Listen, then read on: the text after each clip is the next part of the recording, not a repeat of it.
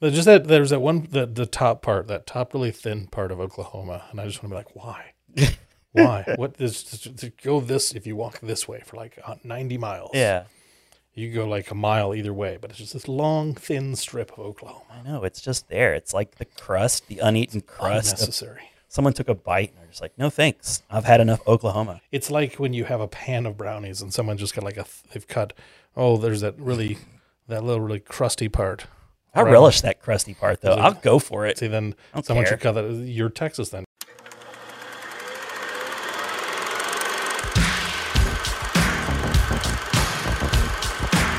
Inconceivable! In the world where laughter was king, on the edge of space, Ludicrous speed! Go! Get together, have a few laughs. masters of the universe. It was like, here, here we're going to give this part of Oklahoma to you because you would like to have it and you would appreciate it. All right. It'd make your state uh, just that much more. That's probably good all of the thoughts that went through the heads of the people that are responsible for just divvying up the state Yeah. lines. I feel like they were probably inebriated when they. It was like, let's draw. This state looks like Well, yeah, because Florida is America's penis, Yeah, it is. obviously. It's just a lit- America's Wang. Florida. All right, Adam, we are back We for are. another exciting edition of Cinemasters of the Universe, Master. and I am—I don't even have my notes up to even let people know what code name this is. This is a view to kill.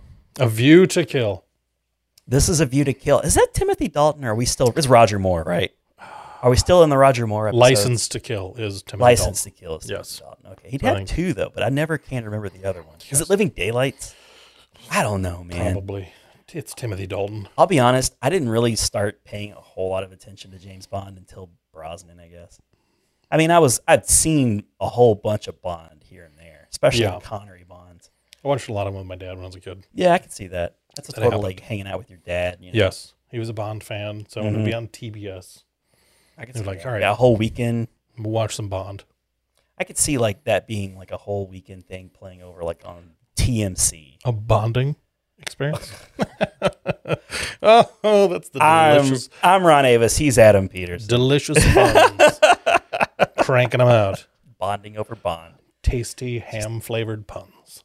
Tasty ham flavored bondage. Ooh, that is a different podcast altogether. I dig it. I dig it. But we, at least we didn't make we didn't hide the lead. We didn't bury the No. lead a whole lot like we sometimes do. No, This is a bondage podcast. Yes. Welcome. just right jumping right into that.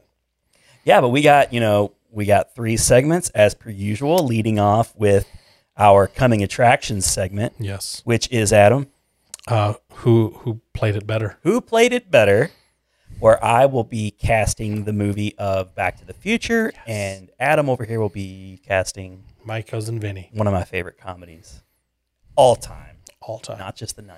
it's a great movie. I love it. I can watch it all day, eh, all day or day. I love that movie.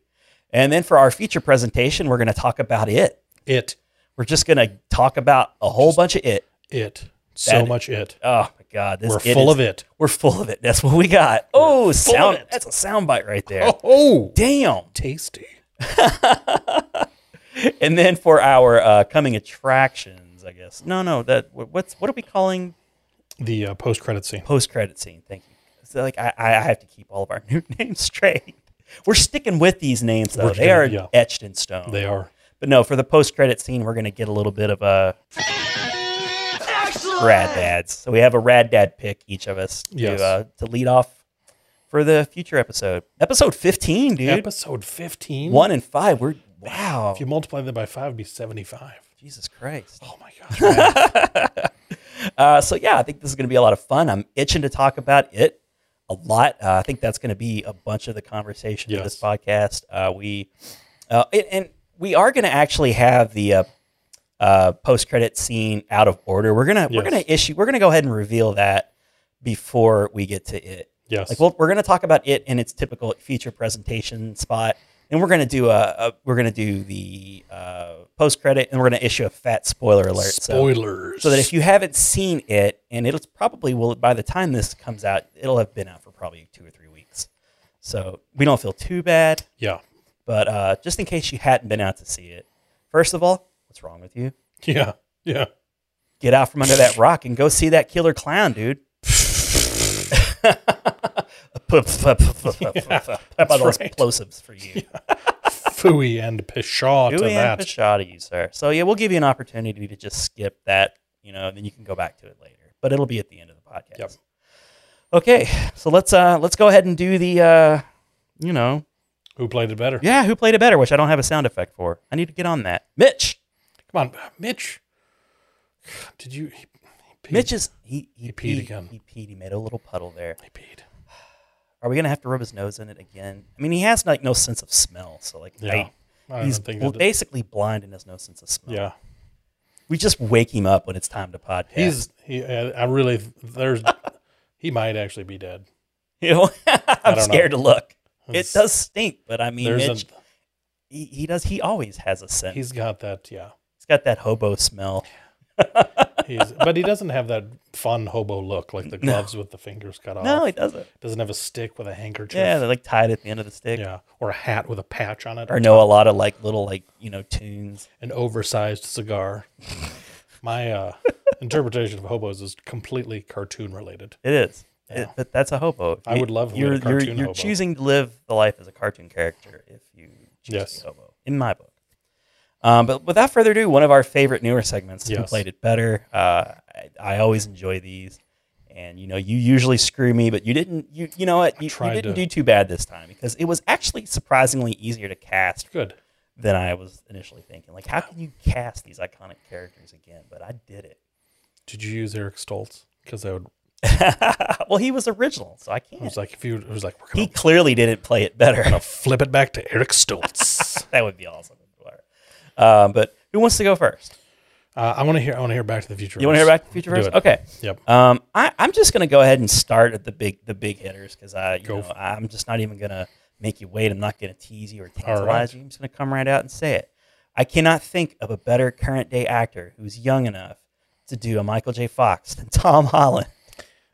He That is is a perfect cast. he is Marty McFly, and you know I, he's just perfect, and he's you know high school age. That's one of the things that was difficult about casting this movie is I I, ha- I think I don't know I didn't research I didn't bother to do that because that's work, but I, I I have a feeling that most of the actors were probably in their early to mid twenties, and they're supposed to be playing high school kids Yeah.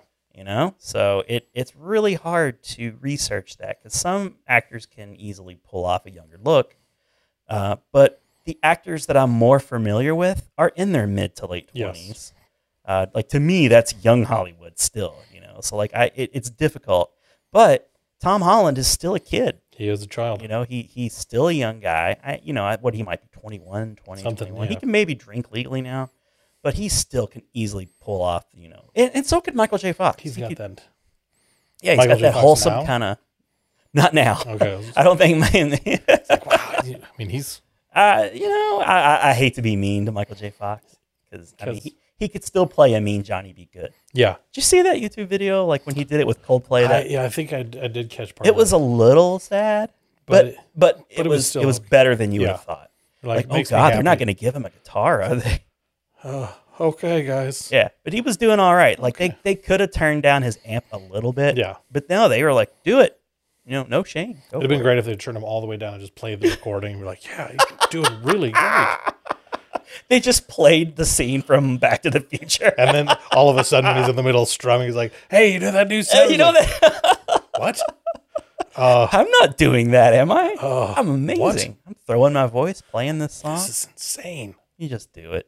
Uh, but yeah, Tom Holland is Tom going to be Holland. my Michael J. Fox. Okay, Uh, I dig it. I don't really know, other than like um, Homecoming. I don't know that he's done a lot of movies uh, in high school. But I mean, high school is not the point, really. It's just can you be charming and kind of, you know, what is? He's an aloof kind of guy. Yeah. he's very quick on his feet. He's he's lovable. He's a totally scamp. lovable. He's a lovable scamp. Yeah, so that to me was the easiest. Like I had Tom Tom Holland p- just sprung to my brain as soon as I thought Michael J. Fox. Now for Doc Brown, I'm I have yet to decide, so I'm just gonna make a call right now. Ooh, this is live, folks. This is live making Not a when decision, you watch it. and But when I'm here right now, So it's live. I was trying to think of an actor who, because you know, like in the new Back to the Future, you would have uh, 30 years in the past would be like 89. yes. So like, who would be, you know, not really young? Like, I, I it's hard because that of that point. Like, who Yeah. I can't pick an actor. The, the actor has to be in their 40s or 50s because you know, young doc. I mean, they don't have to be because I think you know, You can play around uh, with a little bit. Christopher Lloyd was older, I guess. Uh, so- but it- it's difficult. Like my point is, like I, I almost picked an actor based on age, and after picking Tom Holland, I thought I'll go Robert Downey Jr. as Doc Brown. It would be a different direction, uh, and then, you know, like they have that kind of chemistry already. But Yeah. I thought, no, too easy. Instead, I'm going Kate McKinnon. I was waiting for Carl Weathers, but I like what you No, I'm sorry. Now Kate McKinnon is young. She's in her mid 30s. So they're going to have to do a little bit of aging up, which I think they could, but if you watch her, she is she's got that Christopher Lloyd crazy eye. Yeah. She can bug her eyes out very easily. Like she she is the female younger version of Christopher Lloyd I could see that. uh, very funny, uh, capable, a capable actor, uh, just ripe for like. I mean, she's a scene stealer. Yeah. I think especially from Ghostbusters, Yeah, I could see the Doc Brown. yeah. Holtzman came to mind immediately too. So like, you know, they they'll have to do a little bit of aging up on her, and then you know when they go back to 1989, she was already younger. It won't be too hard to make her look Yeah. younger. Uh, they they didn't. They didn't honestly do a whole lot of work to young up Christopher Lloyd when they went back to 19, no. 1965, 55, 55. 55. Yeah. So I I love the and I think that Tom Holland and Kate McKinnon could have some good fun like Yeah. together. So it, it's a little bit of a gender swap. I know those aren't always. Yeah, I know. you Oh, I'm ruining your childhood. All of my memories are destroyed. but it, it is not for the sake of swapping genders. It's just like I really think she could do it. Uh, I don't think you would look at her like maybe at first you hear an announcement like, "Oh, Kate McKinnon's going to be Doc Brown." That's fucked up. Uh, no. First of all, get woke, buddy. No, no, she's funny, and I could see her in that scientist role. Now for Lorraine, again, like you, I, I was looking at a lot of sitcom actors because I always felt like Leah Thompson was just like one of those perfect sitcom actors Caroline in the City. yeah, Carolina the City, very very eighties wholesome. Um, and so like it was very hard to find an actor because again, you're gonna have to, you know, they- they're gonna have to have some kind of range. Uh, so I thought, okay, once again, we're thinking about the '80s, going back to the '80s and back to the future.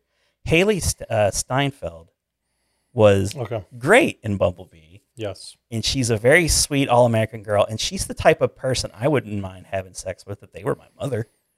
It's one of those sentences when you hear again later, like, wait a minute. How did I word that? Running for Congress, Ron Avis in 2019 admitted he wouldn't mind having sex with his mother. It but no, just if it, were, happened. if it were Haley, is it Steinfeld? Steinfeld? It's Steinfeld, right? Steinfeld. yeah. Did you? Yeah. I can't That was good. I like that. um, and you know the Lorraine role, it's not so critical. Just you just have some chops. it's- it's she's gotta be got the- some chops. She can't dis- she can't detract from the movie. Like she's gonna add to it a little bit. Okay, so moving on to George. George. This George is a big McFly. one. It's a big so one for me. you know Crispin Glover, uh, Weird in the guy. original. He's got to be a Totally weird weird. guy. Scanning my, my brain, look thinking for youngish actors who are weird guys, and Ezra Miller popped up in a minute. Oh, yeah. I can see him as a George McFly. He's very awkward. Hey, you. Get your, Get your damn, hands, off her. I could see Ezra Miller. pulling Yeah, it off. absolutely. So uh, Ezra Miller seemed like a very natural choice. So I'm was a going to good go one. with him. Thank you. And uh, I, I decided to just I stop at Biff. Okay. I didn't go any further than Biff. So for Biff, that's I mean very tricky. Like that, there aren't a lot of actors who you just put into that plug into that kind of ding dong bully kind Yeah. of role. You know, it's just not something you see much anymore. But Will Poulter, Okay. I could see him being like a Biff. I Like, could see that. you know, he he acts tough. He's a bully, but he's really kind of harmless for the most part yeah. you know. Uh, and uh, of course, you know, you may know him from a lot of things. Like I think he was in the Maze Runner Yep. movies. He was in uh, Meet the Millers, Yep. uh, but and, and other things too as well. But if you just look at him, he has a Biff look. Yeah. and he's funny. He has good timing. Like little like, angry, little he, confused. he has a kind of that face for sure. Can kind of you know he can dumb up his face Yes. easily. Uh, so you know, yeah, that's my who played it better. very nice. those Very guys. nice. Thank you, I thank would you. I would watch that movie. I would watch the hell out of that movie too, Let's see here. So because you know Tom Holland might not be doing Spider Man for too much longer anyway. at least one more, but that that's gonna be it. Ah, Sony, Disney, please They've Hmm. ruined, stop fighting. Get back together. ruined our lives. All right, so I'm I'm recasting my cousin Vinny. My cousin Vinny. This is gonna be. I, I'm very curious how this is- these are just tailor made actors for the roles, and one one star who broke out big time. I um, I watched it in the wee hours of, of this morning, um, from about two to four. Um, after I got home from seeing it, chapter two, turned this on um, just to refresh myself, and it was it was very. I'm glad that I did for a number of reasons. Um, let's see, I got one, one, two, three, four, five, six, seven, eight, nine. Did you cast the grits guy I like did I cast. requested? I did. You mean Sam Tipton? Hmm. Sam Grits Guy Tipton. Did you do that? uh, cast. Uh, it was originally played by Maury Chaikin. Okay. Yes, Maury Chaikin. Maury, he played- seemed like a Maury. yes, I also did the director. I I, Thank you. I updated the. Director. I didn't bother to do that. But um, so let- I'll, okay, I'm gonna go. I'm gonna go in reverse. So I am- hey, can we can we both kind of powwow real quick and Yes. brainstorm who could who could direct a Back to the Future remake? who could do a Back to the Future remake? do Um, that. Who who has a like a comedic? Because I mean, Robert Zemeckis is such a unique cat. Yes. he's you know he's he's got an eye, and he's very into technology. Like he he's he. I feel like if there's a tech, if there's some sort of new tech that he's into, he'll write a story around that tech. Uh, but do it a good do it a good job. let's see here if we did um, there's a number of names that pop in my head right off the Yeah. bat that would be wildly inappropriate Give me the first one. chris nolan a chris nolan back to the future oh my god, I would be- love to see how would be it's grounded in reality. seriously intense I'd watch that though. Holy shit. uh, I mean, you might not get you. I mean, instantly you're taking everybody out and putting in like, you know, Michael- Michael, you're getting michael uh, caine plays Yeah, you're uh, getting Michael Caine is Biff, yes obviously. You know, like christian bale is Chris- marty mcfly Christian Bale's Marty McFly. Uh, you're gonna get uh, uh, who's Tom Hardy gonna play? I mean, Tom Hardy's gonna play McFly. Obviously, yeah he'll be McFly. Uh, uh, uh, uh, and who's the who's like the French actress who's in a lot of his movies? Who played uh, uh, in in, I know who in, you're in talking about. Inception? It was um, and she was she was also in Dark Knight. yeah Not Dark Knight, but Dark Knight Rises. dark knight rises Yeah, yeah. she was uh, Anyway, she Talia she would be al she would Ghul. be Lorraine. We don't have to like say her name, but yeah, you got that's, That that would lady. happen. that lady That lady, that French lady with her That- little her cute little like mole yes whatever that, that is. that Little lady. French mole with her baguettes and her outrageous French accent. Can you picture that face with that voice? Ho ho ho! Calvin Klein. i see you are calvin klein Would you like to join us downstairs for some baguettes? that is what i saw in your underwear Uh, anyway, I'm sorry. That, so we'll, we'll just say Christopher Nolan's going to christopher nolan's not Back to the Future. okay, okay. Sorry, please continue. No, I really want to see this movie in more. that now. was worth it. that was totally worth it. Totally worth it. Oh, that's a brilliant movie. so glad you agree. All right, let's see here. So I'll, I'll go. I'll go in reverse order, Okay. and I'll I'll come back. I'll do the director. You like to build up. I do. So I'm going to start with uh, Sam Gritz Guy Tipton, originally played by Maury Chaikin. Yes. Um, Sounds like a game show producer. Yeah, Didn't you see from the 70s, like 60s? I could I could see that. Produced by Maury. Produced by Maury Chaikin. So um, with a lot of these, as you know, I usually like to try and pick a couple guys. you do. You do. I, I, I picked a couple guys, um, and then uh, I'm directing this. Like I, I am directing this movie. I'm co-directing. I'm I'm casting. Like I I make the decisions. Like, Yes. you you're bringing me Yeah. the list. here's the guys. This that is I a want. personal. This movie's personal. to me, So like I have to approve this list. So uh, for Sam, this is I had I had a couple picks, and I ended up going because I I'll, what I'll try and do is I try and get within kind of the age range of the original actor, Mm-hmm, and so I try and as there were a couple of these, it was like one of them is is well outside, um, probably probably more than ten years, but I think it still works. Okay, okay. I bet a lot of these guys I'm not going to know by name. But uh, Sam Gritz guy Tipton, I ended up I went with Taylor Labine Labine. I don't know how you say his. Bean? Is he French? He actually he played one of the uh, the the Mounties in Super Troopers too. Oh, Um, okay. He was also in Tucker and Dale versus Evil. Damn it, I haven't seen it. Me It's a too. great- it's a great I movie. hear that. I highly hear it's like one recommend of it. those great, uh, you know, gems. Like He was in Cult movies. Antitrust with Ryan Philippe. oh, that's right, the hacker movie. yeah, Yes, yeah. Um, but he You're gonna give Ryan Philippi over? Uh, oh gosh, what's his face? Who played the Gates character? um, Married to Susan Sarandon. yes, uh, and his name just went right out. Shawshank Redemption. Tim Robbins. I Robbins. beat you. I beat you. It did. what I did is I threw. I did the equivalent of like you chasing me and me throwing barrels at your feet, like trash cans. So you Yes. stumbled and got your mind off of it, and then I thought of the answer. You did. Damn it. Yes, it's the only way I can beat you. Distract you with Throw proverbial- barrels at me. Yeah, metaphorical trash cans. You are the you are the Donkey Kong to my Super Mario. Ah. Lovely. Okay. Okay. So yep. So I and I, ha- I had to go with him because the because the first guy that I thought of, Jim O'Hare, who played, uh, he was on uh, Parks and Rec, He played uh, Jerry Gergich. Oh. He he fit he fit the the description for Uh me. huh. But when I went and I looked, um, Amori Chaikin was only in his 40s when I played this guy, and Jim O'Hare is uh, in his late 50s. So I felt like it would be a little bit of a betrayal to that, but he was kind of my first immediate pick. But I don't uh, like seeing actors who are known very specifically Yeah. for a role on television. yeah. Kind of takes me out of it. But Yeah. Good call though. Uh, yeah, I went But you didn't go with him. No, no, he was my he was my gut instinct. So you went with who again? Taylor Labine. Taylor Labine. I don't know. It's L A B I N E. I'm gonna approve this casting decision Okay. because I I've seen Super Troopers too. Yes.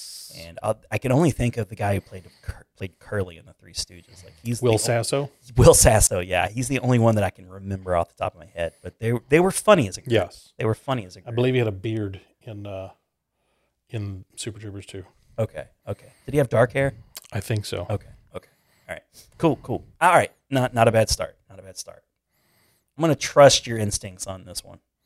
Let's see here as as we're uh as we're talking. Yeah, That's yeah. Okay, okay, okay. Yeah, yeah. I can see that. I can Was he- see him like claiming to be able to cook grits in a shorter amount of time. Yes. Have kind of a generally confused because he, He would think he has magic grits. Yes.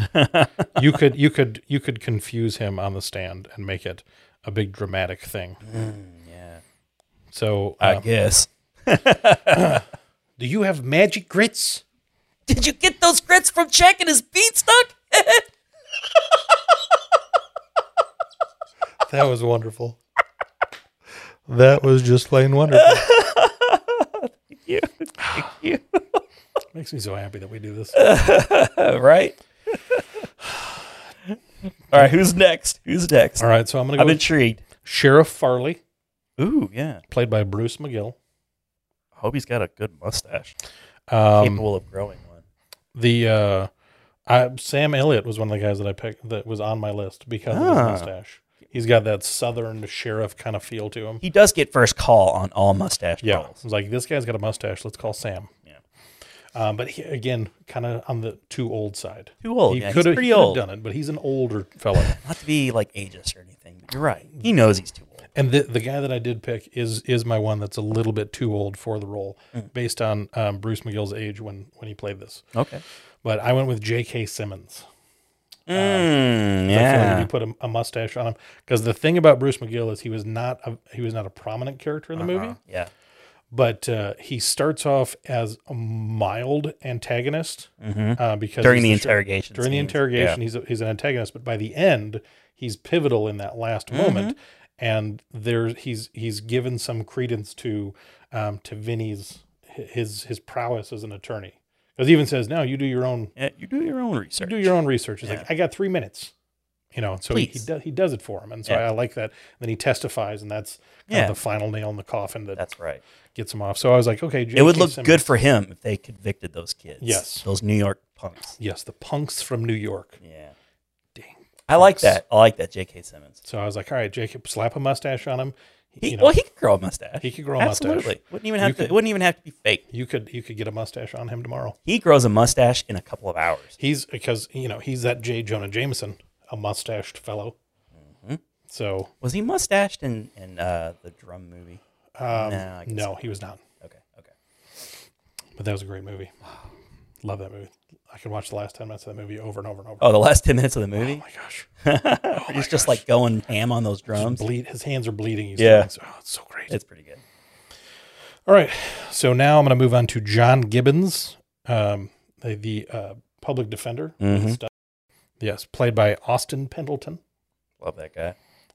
Um, and I only I only came up with two. I had two names for this one. Mm. Um, and admittedly, I think the first name I came up with was like I came up with the second name just so that I could say, all right, I've considered somebody else, but um, Bob Odenkirk is who I went just immediately. Ooh, yes. Very good. Bob, he's like, okay, kind of an incompetent lawyerish kind of guy. He's got, he's, I think he's played that once or twice. yeah. Um, and it's like, cause I was like, somebody really needs to be able to nail that stutter. Cause it's not Oh, an yeah. actual stutter. It's just the No more nerves. questions. it's the nerves from being up in front of everyone. And I, I, lo- I love that character actor too. Anytime he's in anything, I love it. so I was like, okay. Cause my, the only other one I came up with Paul S. Tompkins. Oh, well, he could have done it. Uh, He, dude. he could Yeah. have done it too, but I was like, "Ah, Bob Odenkirk just I love feels like PSP. he would, It's good stuff. he would hit Bob Odenkirk would just kind of nail it a little. He Paul S. Tompkins has has that. Um, he just you, you look at him and you want to laugh. Yeah, Um, he it's just Mr. Peanut Butter. yeah, he's just he's just a a friendly, funny kind of guy. yeah, And I, I was like, Bob Odenkirk would he'd, he'd get up there in a suit and he'd at least look like a lawyer. yeah. Oh, yeah. Well, he's made his career. Yes. you know, as a lawyer. So it's like okay, he could he could get up there, do the stutter, and get you get Yeah, you he, laughing. he could nail that stutter for sure. love it, loving it. So- I just love Bob Odenkirk in anything. He- anyway. yeah, he's great. He and I is feel the like you best. could like just in the in the back in the audience an Easter egg you could throw David Cross as one of the onlookers just for the heck of it. Yeah, Mr. Show throw out or David Cross could be the little the old elderly black lady That would with the be great. glasses. He could just slip in. that would that would totally work. Yeah, 'cause I'd he's be got fine those with it. Big glasses. He does have big glasses. Um, so now Trotter, Now Trot. now Trotter, Jim Trotter, played by Lane Smith. Mm-hmm. Um, he was the uh, he was the nemesis to Coach Gordon Bombay in, in the first Mighty Ducks. He was the dad from Son-in-Law. Yes, he was. He plays he plays a good uh, um, older fellow who uh, who doubts the abilities of younger people. Oh, very good. That He is a- just pinpointed his that's- whole character trait. That's him. He's to a- good at it, to too. a T. Yep. And again, seemingly an antagonist, but you know, but but never does anything underhanded. Yeah, it's it's all very You it- just don't like him because he's the opposing Yes. guy. He is the antagonist. You're not He's- supposed to like him. yeah. There's there's just something about him. Uh, he's a little he's a s he's not sneaky, but he's almost sneaky. And he's everybody's dad that doubts the ability of younger folks. Yes. So good job. He's a, he's a little condescending in that fashion. Okay. So who, who's going to play So him? um, I had I had two names because again, I, I mean, there's a very this southern feel, and I'm like, okay, I want somebody that can really um, convey kind of that uh, a little a little bit of nasty with some southern charm, and so I went with Billy Bob Thornton on that one. Oh, Ah. I feel like he could endear you a little bit, like you'd almost want to root for him, but at the same time, he would be a good foil. I like To yeah, I like someone? Billy Bob. Billy Bob gets a bad rap sometimes. I thought you were going to lean towards John Goodman. He, I, I, because I, John Goodman is not a bad call on that one. Yeah. he uh, i feel like john goodman would um because lane smith i mean there was he had enough um showtime on there enough uh of the spotlight Mm-hmm. but i feel like john goodman could outshine uh a vinny a little bit Yeah, Mm-hmm. that's maybe um possibly true. and billy bob thornton i mean he's he's still got I, th- I feel like he's still got a little bit of juice in the tank but i feel like billy bob thornton's career is in its waning stage Yeah. he's not done it's not like oh billy bob needs to go but And he doesn't. I don't think he has any agenda to outshine anybody. no Billy Bob always just seems so laid back. Yeah. and, you know, kind of just just kind of delivers, but he's just so effortless in his delivery. and that I, I feel like his southern charm would kind of just exude from, I, I do from like his persona. Good stuff. Uh, so then, then it brings me to Judge Haller, played Hmm. previously by Fred Gwynn, and uh, this one, this one I went through a few few names, uh, but ultimately I, I settled on Jeff Bridges Ah. 'Cause I feel like you get you a clean cut Jeff Bridges, Yeah. and you got you a good old Southern uh, kind of gentleman because he he can play that Southern that Southern guy. Really Jeff well. Bridges can play anything he, he can wants. yeah he can do just about anything. He could play an urban, like inner city kid if he wanted to. He could. He could totally nail it. And and you need at no point in the movie did you feel like he was overtly sympathetic to Trotter. Mm-hmm. He was very fair and very equal. It was most of his interactions were just He was suspicious. That's Yeah. just all he was. He was suspicious that you know the, the you know the big city lawyer yep. would come in and make a mockery of his courtroom. And and in that I was like I I feel like you know, Jeff Daniels would have kind of this um you'd have this endearing quality to him. And I think when I get to my uh, when I get to my Vinny, I think he would be a, a good again a good kind of foil to him as as uh, somebody that would exasperate Vinny Mm. because that's a lot of what he did is he you know especially when he's looking him up trying to find who he is. Yeah. It was that can you know he's just this exhaustion. It's like I'm trying to find this guy. I'm trying to nail him down. Um, he is very exacerbated a lot. in the Yes. Cool. So Jeff Bridges, I, I This is a very good cast you got. I had John Voight and Brian Cox were kind of my backups on that, but I felt like Jeff Bridges really just, I feel like he's the one that I want in there. I would be interested in seeing Brian Cox. He, he I think he could pull it off too. Yeah. Um, but I, ultimately, I was like, I think Jeff Bridges conveys the serious component the best. If you're if you're serving up, if you're giving me the choice of the two of them, I'm going to take Jeff Bridges every Yes. time. But I, I do like Brian Cox. I If think you can he's- have a he can side be of Brian pretty Cox. interesting. I can have a little side of Cox. Just a side of Cox in there, you know, little Cox. just a little Cox. you know, it makes everything better. We're 13. Exactly. That's Aren't we little stinkers? what we do. It's why you love us. Why you listen to us? You need us to be those little rapscallions. So now I'm getting, I've, I'm down to my last four. Down Down to my last four. All right. So Stan Rothenstein, played by Stein. M- Mitchell Whitfield, to originally play him. Okay. And this one, this one was, um, I, I, I kind of toiled over this one a little bit because I needed somebody young, Mm-hmm. and um, they, they play him really Jewish in the movie. Yes. I mean, they're like the, his his they they don't make a lot of mention of it, but just his mannerisms are very uh, He's very New York Jew. New York Jew is who they're really going for in that. Yeah. Um, and so I was like, And I don't say that in a nasty way. I, no, it's I don't. because it's I, I a just thing. recognize it. it's, it's a thing. Like a New York Jewish person is, is I'm kind a of, fan of it. I love it to death. Yeah, but that's what he was going for. And so I, I wanted, I wanted to, f- I was looking, I looked at Jewish actors Okay. because I wanted, I wanted some authenticity there. So you like listen to all of the Adam Sandler movies, All of them. Um, songs, I I watched- watched Sonica songs, All of them. Rod Carew. That's actually who I, I went with Hall of Famer Rod Carew. Yes, he's a good one. He, he's a great, you know, and uh, you know, there was, uh, there's some fine looking Jews out there. All right, all right. Oh, we can also like strangulate a, a, a- a pretty bad joke yeah, we can, and make it kind of funny we can do that. in a sad way. Very sad. a lot of my jokes end sadly. Um, I I I, I suckle at the teat of sadness every day.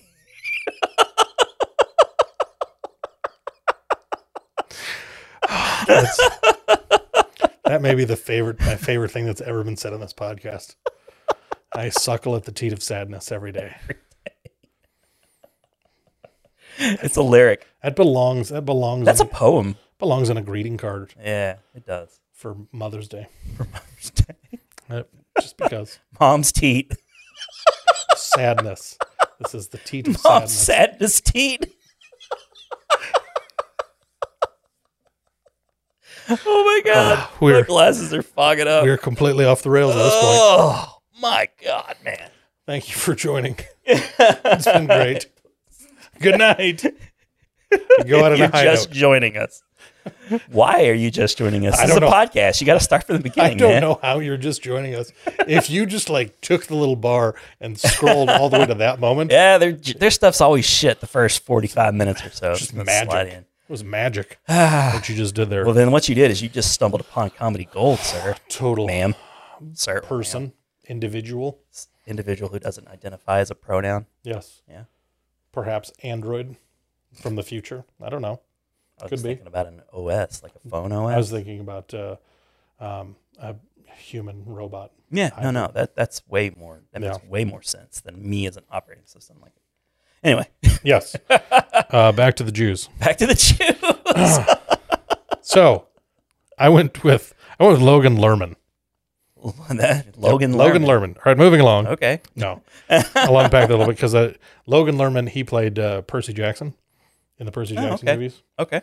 Um, he's he's he's a lovable kind of kid. He was in uh, the uh, Perks of Being a Wallflower, Mm. uh, which I really enjoyed him in that. a He good was, the, he was the title character in that. And so I, I what I wanted is I wanted somebody that would complement because I had had to recast Ma- Ralph Macchio, which was That'd be Mm. tricky. took a, took a little doing, but I feel like I did. I wanted somebody that could You complement. got to find a forty-year-old who looks young enough to play twenty. uh, I needed. Some, I was like, all right, I want somebody. I, ne- I needed somebody with a little bit of that New York, you know, Yes, Brooklyn kind of. Because Ralph Macchio's got the moxie. Yeah, he's got that He's- Italian kind of. Yes. And so, uh, but I felt like when I when I picked my Ralph Macchio, um, this this kid would would play well. They would play well together. They would look like they could be friends.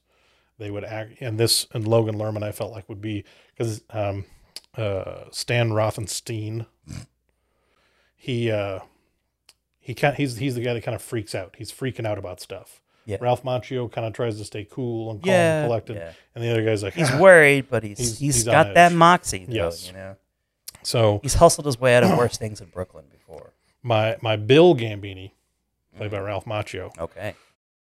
I uh, I I really I, I, I this the the kid that I ended up picking, um, uh, Michael Angarano, Mhm. which uh, you probably unless you've seen the Jason Statham movie Wild Card Have it. or the Disney movie Sky High.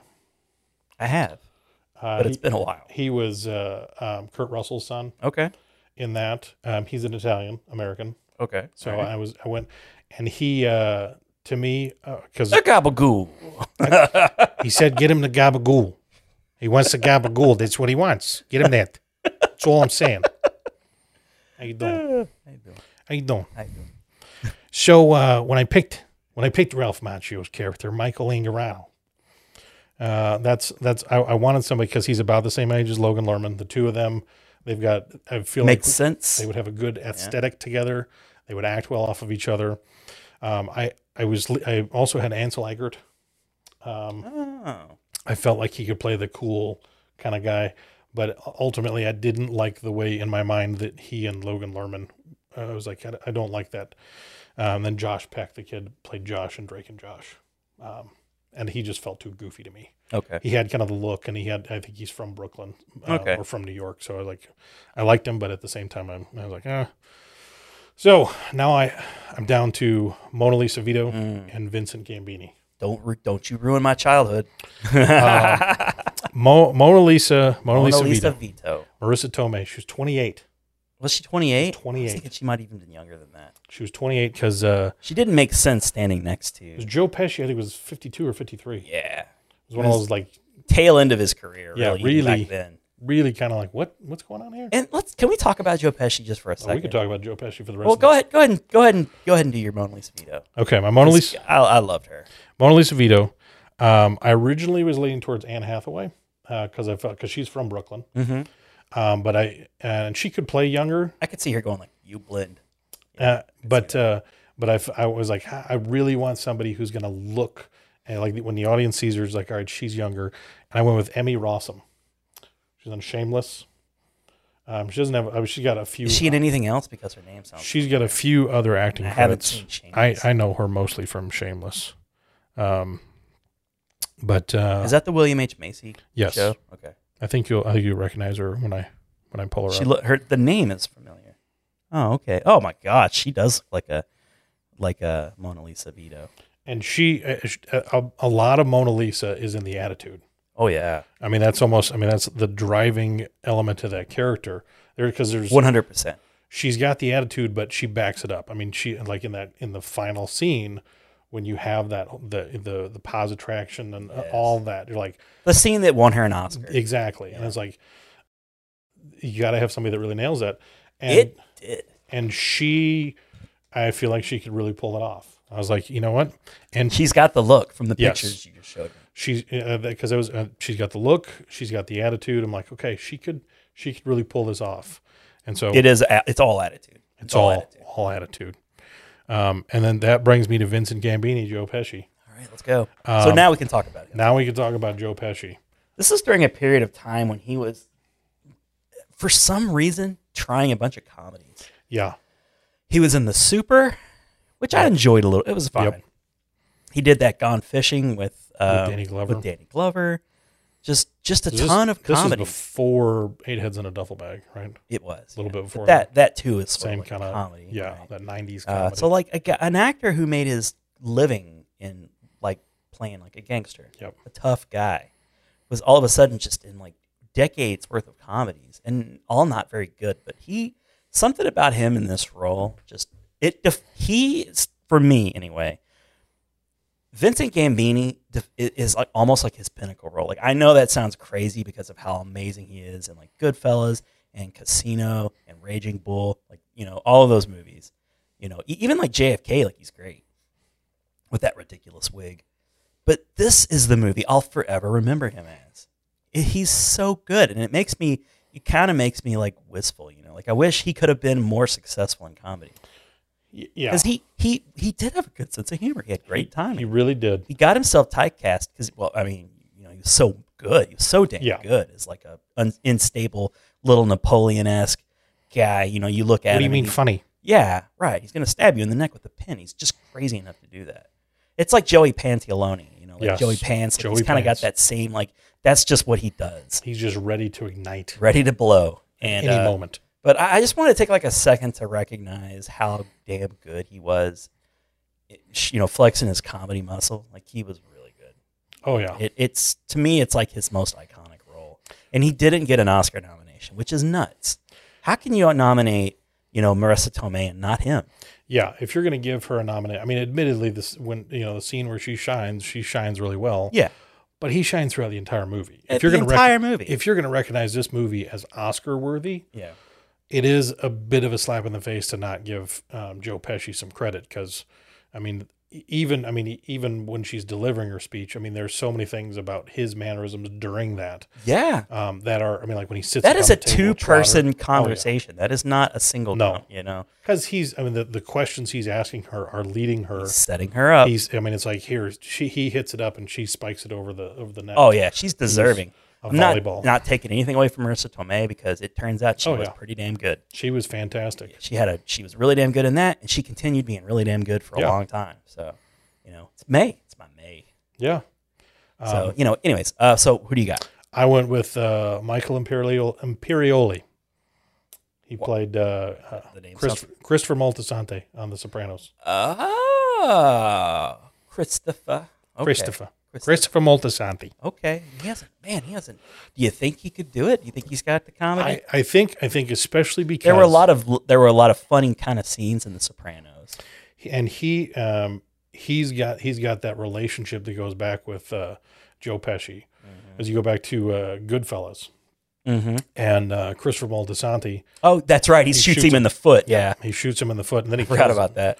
Um, but uh, and because it's one of those like I mean Joe Pesci is one of those one of the handful of guys that's like this guy you would believe if you found out he was in the mob you're like yeah Mm-hmm. I could see that Mhm. and so it's like because I had uh, my other two that I had I had uh, Oh yeah, the s- back- I had Scott Baio oh thank God. you didn't say and Scott and Baio. Dan Fogler because I wanted uh, he's uh, Balls of Fury Oh he's he's, Uh, he's got yeah. some comedy chops and he's from Brooklyn yeah, but it's one of those like and sometimes you'll he play could off- have. He could have.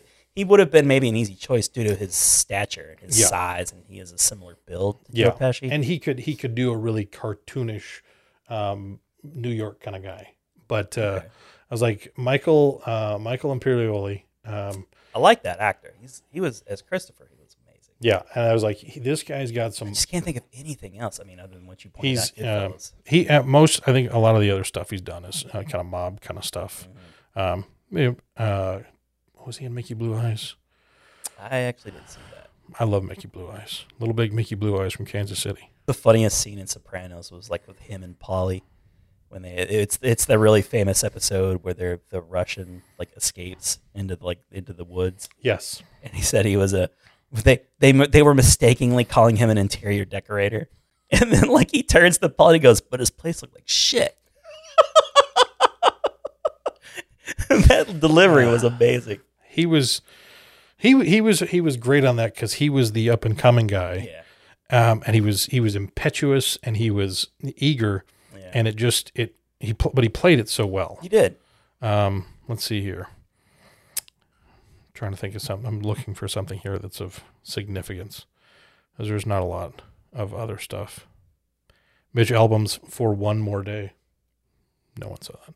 Uh, Sopranos uh, really is kind of the one. I mean, he was in Shark Tale. He did the voice of Frankie, a mobster shark. You think Um, he's sick of that? I mean, it puts food on the table. I guess. yeah. Yeah. Uh, yeah. So Okay. Christopher Moltisanti pretty much nails it. I mean, Goodfellas and that. I would I would absolutely go into that with an open mind. yeah. Open Um, mind. And and uh, what's her name? Mateo? I forget her name. Like the girl who played oh yeah. Uh, Aid. Drea, Drea De Uh, Matteo. Freya Mateo. Like she might have been. And she's too old for like She- you know. but yeah. They had like a kind of relationship like you know like, Like- that. Like she was all like attitude Vinny and, and Mo- stuff. yeah. you know, very capable, all attitude. Yeah. Yeah. Anyway. All right. Good job, So, man. yeah, and then- well casted. my director, Sean Levy. I want Sean Levy. Sean Levy of He's uh, the most recent thing he's doing right. He's doing um, Game Off, I think is what it's called, with uh, Ryan Reynolds and Taika uh, Waititi. oh yeah Um, but Sean Levy, because the guy, um, the guy that directed uh, my cousin Vinny, which let me see here, uh, Jonathan Lynn. Okay. He was he directed Clue. Um, did he now yeah he directed he directed a handful of kind of just you know f- generally kind of funny ensemble yeah um, comedies You know, a lot of people like I feel like at the time people probably didn't like Clue, but a lot of people I talk to nowadays like they have a fondness for Clue. Cl- uh, clue I was- always liked it. yeah I always liked it. oh i'm sorry free guy free guy is the name of the ryan reynolds movie um, but he did uh, night of the museum secret of the tomb Okay. he did a movie this is where i leave you which i really enjoyed um, it's, uh, got uh, that's got a big cast the internship uh, this is Real where I leave. Steel, you. Is that um, does that have who's in that? that has uh, i think adam driver's in that Yeah, yeah, yeah, yeah. And it's got Uh, Jason uh, Bateman, Tina and it's got Fey, Tina Fey in it. Right, right, yep, right. Rose Byrne. I've seen that. Yeah. Um, so he's he does um, kind of pretty reliable kind of date night. I Okay. did all three of the Night of the Museum movies, uh, the Pink Panther, Cheaper, but it's all honestly going to be on the hands of you know those two actors. Yeah. basically. So, yeah, And you know, it's it would never be as good. No. none of these like who played it better would be It's- as good as yeah. the original. But it's just fun to it's just fun to kind of pretend. if you tried to do it in 2019, yeah, could we? how would could we? Because I mean, could we it, made we're it- in a you know we had dedicated an episode to reboots. Yes. re- you know People love to reboot stuff. Yeah, they love it. They Remake love it. They can't remakes, reboots, and reimagine. Can't stand not. Check out reboot. that episode. Whatever Yeah. episode that was. Watch it. Couple back. Just go a couple back. Go couple Couple back. back. Just Couple do it. back. Do it. Do it. Do Do it. it. All right, are we ready to get into this thing, man? Let's do it. Feature presentation time. It's all about it, my friend. It It is the word. It. it is the biggest movie of the of the month, maybe the of the season. millennium. Okay, back it up just a little bit. the I don't know what counts as formula, the century. the century, yes, in between those. So yeah, it is our feature presentation. We're gonna talk about. We're gonna get into the book some.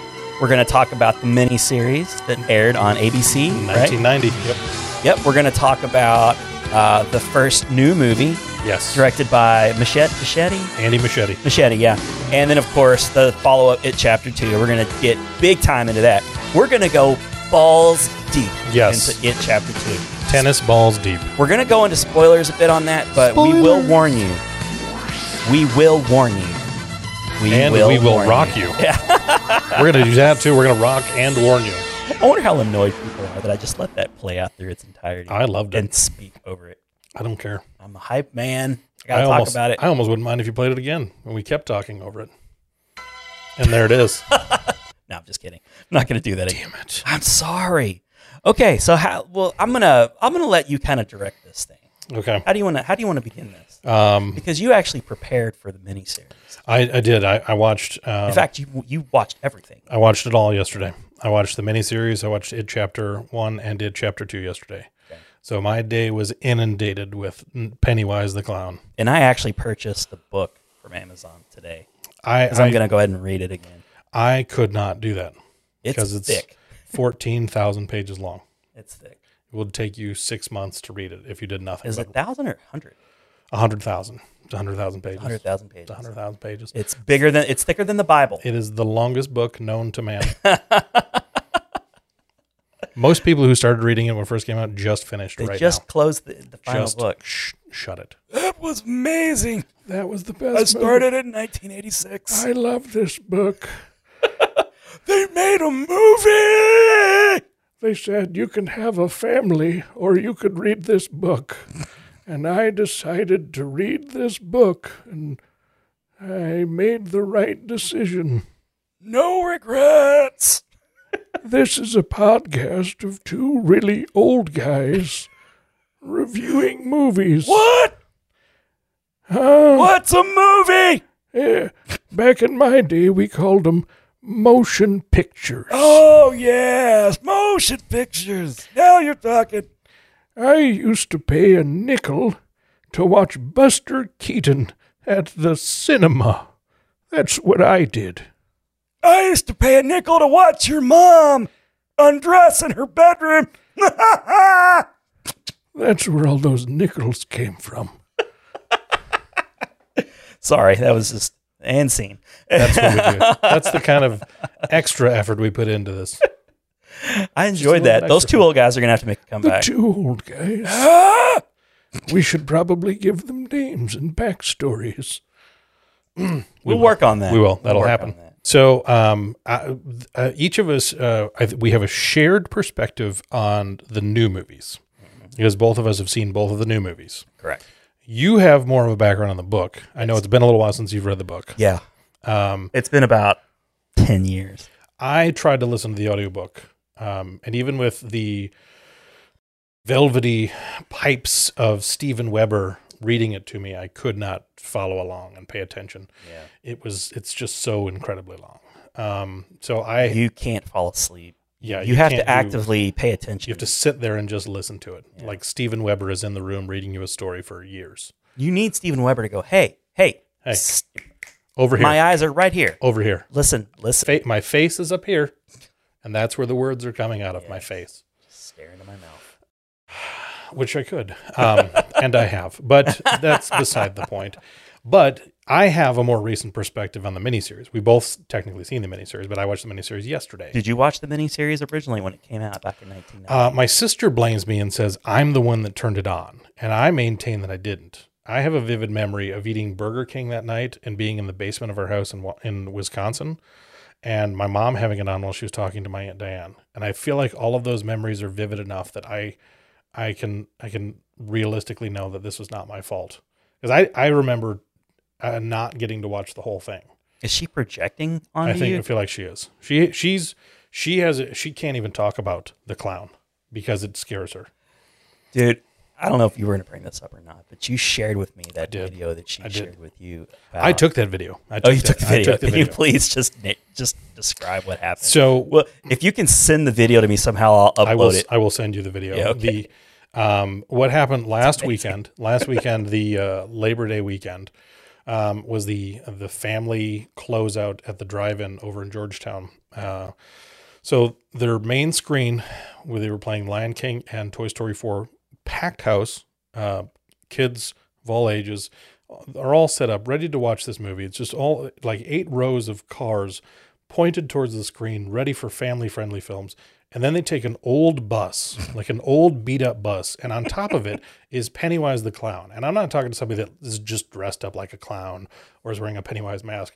Head to toe, looks like Pennywise is on top. Uh, I mean, got the old timey clown Yeah. gear that Pennywise wears. He's Yeah. got the hair. I mean, it's the whole. It was nine done yards. up, man. It was legitimate Pennywise. This And bus, that bus looked like it was driven straight out of hell as well. it, it is an old, scary, beat up bus, and the, I wish I had videoed longer because inside the inside the bus there's strobe lights that are going off that I oh don't my god! weren't really captured well in the video that I had. He's just standing on top just of the standing bus. on and he's waving at kids and it's just one of like the people that know who it is are terrified my sister was she was not doing well with it and my three-year-old niece was having a, a, a problem with it my six-year-old niece was giving she's like hey look mom it's the clown Your sister's not having it. oh she was so savage it was so awesome my six-year-old niece is amazing because like she her. was just I like her. laughing she was laughing hysterically because she knew how upset my my sister was That's going to be a cool adult someday. Yes, she is going to be amazing. Um, and so, but this bus just drives up and down the aisles through where all the On children are family. on fam the last night, family night right before right before the movie's getting ready to start. I'm just like, what in the world is happening here? This is the worst promotion that you could because this weekend Slash the greatest. it is. It's the worst slash greatest because it's like, oh, here, let's terrorize all of your children right before they watch a movie and fall asleep. It's like they're like, look, we have this clown. We paid for this clown. Yeah. He showed up on the We're wrong gonna do damn it. day, but we we're just going to let him go. Yeah, it's like when uh, Pringles We don't get it back. The money. He's just going to go. uh, on the first day that Pringles was supposed to be a company, they were expecting tennis balls and a bunch of potatoes showed up, and they said, "Screw it, cut Pringles them being the laid back company that they up. are. Like, let's make some potato chips." Yeah, cut, Put 'em them in up. there. That's pretty much. So yeah, so we had it, a big promotion for it. So um, it, we've we've both been looking forward to it for quite some time. Oh Uh, yeah, probably since the credits rolled in 2017, about two years ago when yeah, the first one came yeah. out. You're right. I, I had said to you because I wanted to see it the opening opening night, like Yes. the Thursday night, and I wanted to Yes. see it late on a on a work night. I didn't care. I had to see it, and uh, you know, like my wife was like, "Why? Why are you going to see this? Like, can't you just wait a day or two? And I was like, No, "Silly woman." Fooey and Pshaw. Yes, silly, silly wife. Uh, I was like, no, this this has like Star Wars level hype for me. It does. you know, Avengers Endgame level hype. Yep. I knew it wasn't gonna be as good as that, but I mean, you know, it it it was it was exciting. It's like, but like you said, as soon as the credits rolled on the first one, and all of my fears had been laid to rest that it was gonna not be good. Yeah. Because I mean, we're in an era of like samey kind of scary stuff. You just Yes. don't know. And, Could uh, it be good? Could it be garbage? I was expecting it to be just okay. Yeah. It was amazing. So yeah, Yeah, they they nailed the first one. Everybody was looking. Everybody that was a fan of the first one um, has been was looking forward to this one, and we were heartily so. We were both horror movie fans, and uh, one of the things I was, I was thinking about because next month's October, and I know we're going to be doing uh, diving into some scary movie stuff Oh, for yeah, we our got October to. shows. We got It's to, yeah. Halloween month, you got to do uh, horror movies in October, and there really is like this emergence of really good horror movies. there's a bit of a renaissance. There, Thank there's God. yes, uh, there's 'cause James Wan was keeping the thing alive Yes. for several years, but we're getting we're getting some fresh blood. Yeah, there's there's people that are because they took this story and they've they've brought parts of the book uh, to life in, in a way that the miniseries didn't, and they've brought other aspects of the story to life in ways that are are new. You know, uh, the new Pennywise versus the Tim Curry Pennywise, I think is genuinely more terrifying. The kid actors that they picked, I think, were a lot better than the the '90s miniseries. Yeah, I mean, and to be fair, it was a miniseries. Yes, it was. Uh, it was the first, I think, s- big Stephen King miniseries on television. yeah, it was a phenomenon. So they did The Stand, and then they did Langoliers. Yep. and there may have been others that followed, but those are the three that I remember. Being, yeah. There was one about an ice storm that had Colm Fiore in it. Mm, nice names. Storm of the Century, I believe. Could be. I think could be. Storm of the Century. sounds Uh, right. but I, I, I, cl- I do remember, you know, Yes. watching it, and I was in middle school, I think, at the time. So like, it wasn't as frightening for me. You and your sister were some years younger. I was seven when it came out. Yeah, and she would have been like, "What?" She would have been five. yeah, so that's it's a bit crazy. Speaking of those age ranges, um, so Logan is terrified of Pennywise. It makes me feel good in a way, but it's kind of like this is his Freddy Krueger. Yeah, Um, so I have a shirt with a lot of horror movie icons, I'm a- you know, aware of what on and you're I've talking about. probably worn it on one of the other podcasts. believe But you have. Pennywise is one of the characters on there. He he's drawn to Pennywise out of all the others. Uh, and he's like, "Who's that?" I'm like, "That's Pennywise." But you know, and he, he I, I think maybe it was in his purview a little bit from like kids talking at school, but he's young still. yeah, Um, so, but he got a big old eyeful of Pennywise one night, uh, out of nowhere unexpectedly. So I was at home working late down in the basement after the kids were as- asleep. So I was having a little me time and Penny, you know, it was on HBO at the time. So I was just sort of for the fifth or sixth time I was watching it just kind of passively.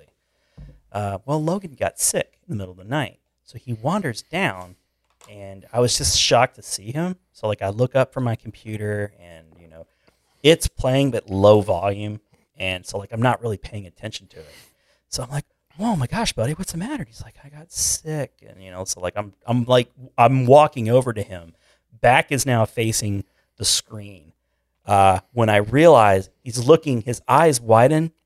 What scene is playing behind me? The garage scene. I was hoping you were going to say the garage because that's probably one of the most terrifying. And the It first. is legit scary. And so here he is, poor kid is just vomited. He's half asleep. Uh, nightmare fuels for life is playing behind him. And I'm just like, what's the matter, buddy? I'm like taking a knee as a parent.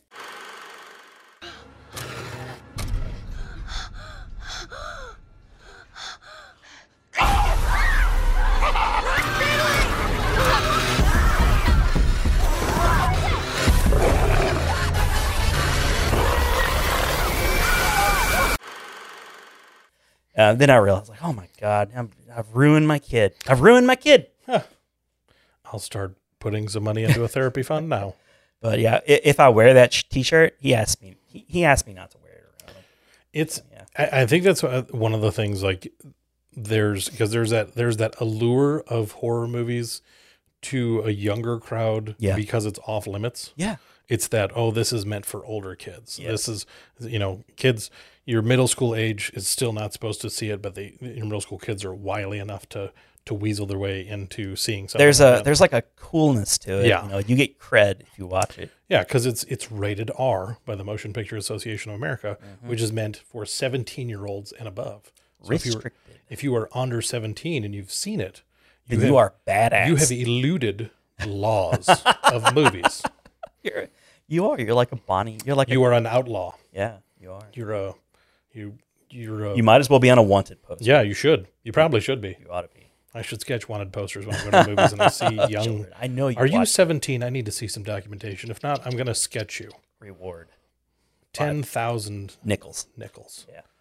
I remember nickel. Well, Pennywise is a great man. It's a peddling. Yeah, there's a little Abe Simpson. Simpson. Uh, but s- yeah, but that's just setting up, you know, like us in in the in the mini series. Yes. and also kind of give you some perspective on, you know, is this Pennywise is a, a horror icon who deserves to be up there. Like, Yeah. he, he is. Um, there aren't many. They don't, you don't make way for many new horror icons. No. they're all steeped in the 70s and 80s, and then in the 90s, you were you got you know Ghostface he Yeah. kind of elbowed his way in. And then in the 2000s, Samara edged her way in a little bit. Yeah, like, yeah, I'm in From the there. ring. Yep. Yeah. So, but I mean, other than that, it's like all 70s, 80s. Yeah, it's it's a lot of that nostalgia, and that was that's the thing with because uh, when when I go back, having just rewatched the miniseries, i- it's as when you watch it as an adult, it's because I talk to people. And people are like, "Oh, I know, I, I don't watch, I, can't, I couldn't." I was like, "You should go watch it again, because if it's still giving you nightmares as a grown up, which is kind of a silly thing, but if it's doing that, you should watch it because it's really, really, really not scary." Yeah.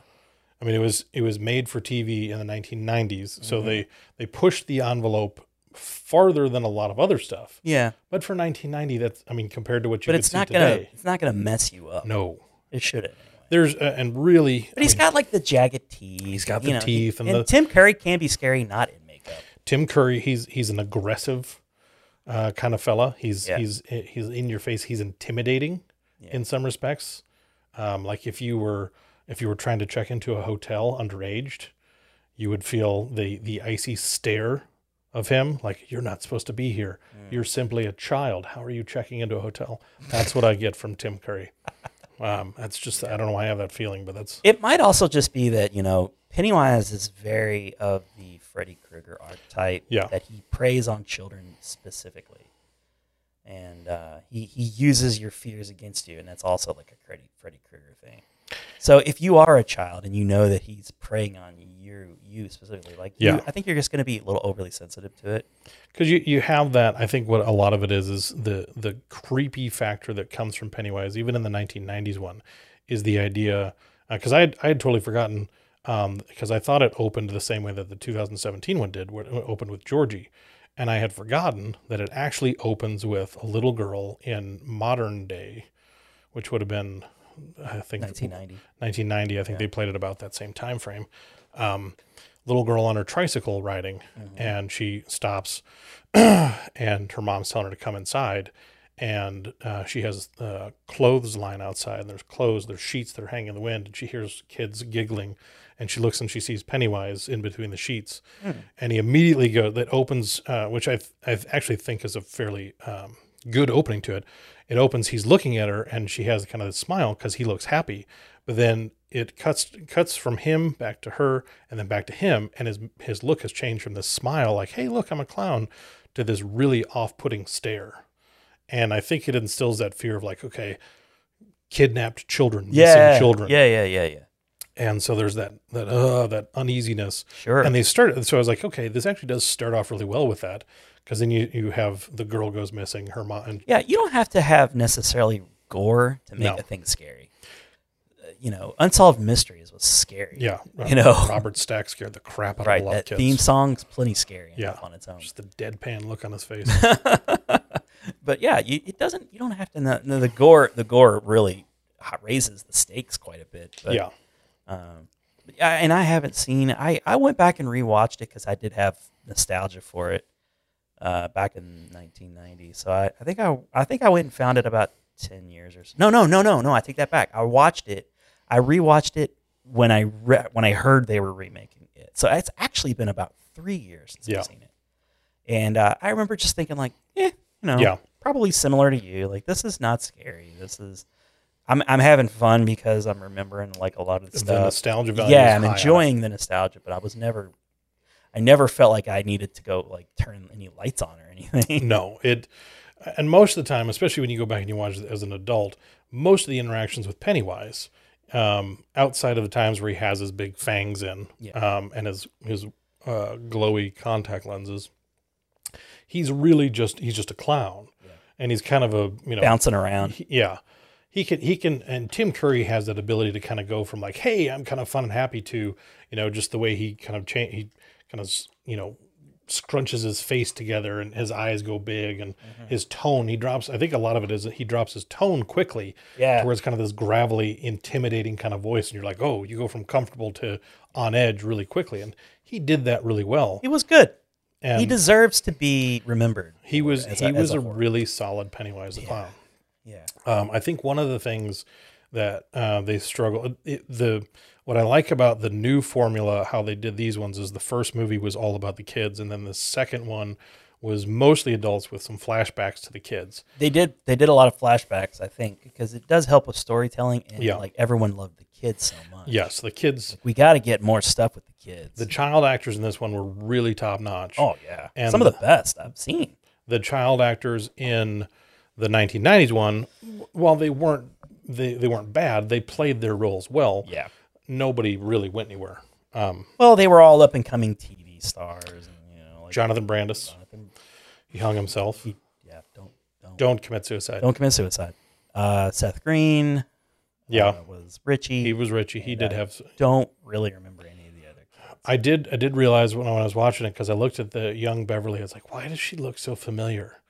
And I've been binge watching Supernatural, and she's actually in three episodes of Supernatural. Mm-hmm. Oh, cool. I was like, She's oh, got that's some why. work. That's why I know who she is. I recognize her from that. That Supernatural is paying off. It is. I'm in the ninth season. Oh wow, you really kicked it up. You were last time we spoke, you were just like on six, Yeah, I'm really. season six. I'm I'm powering away.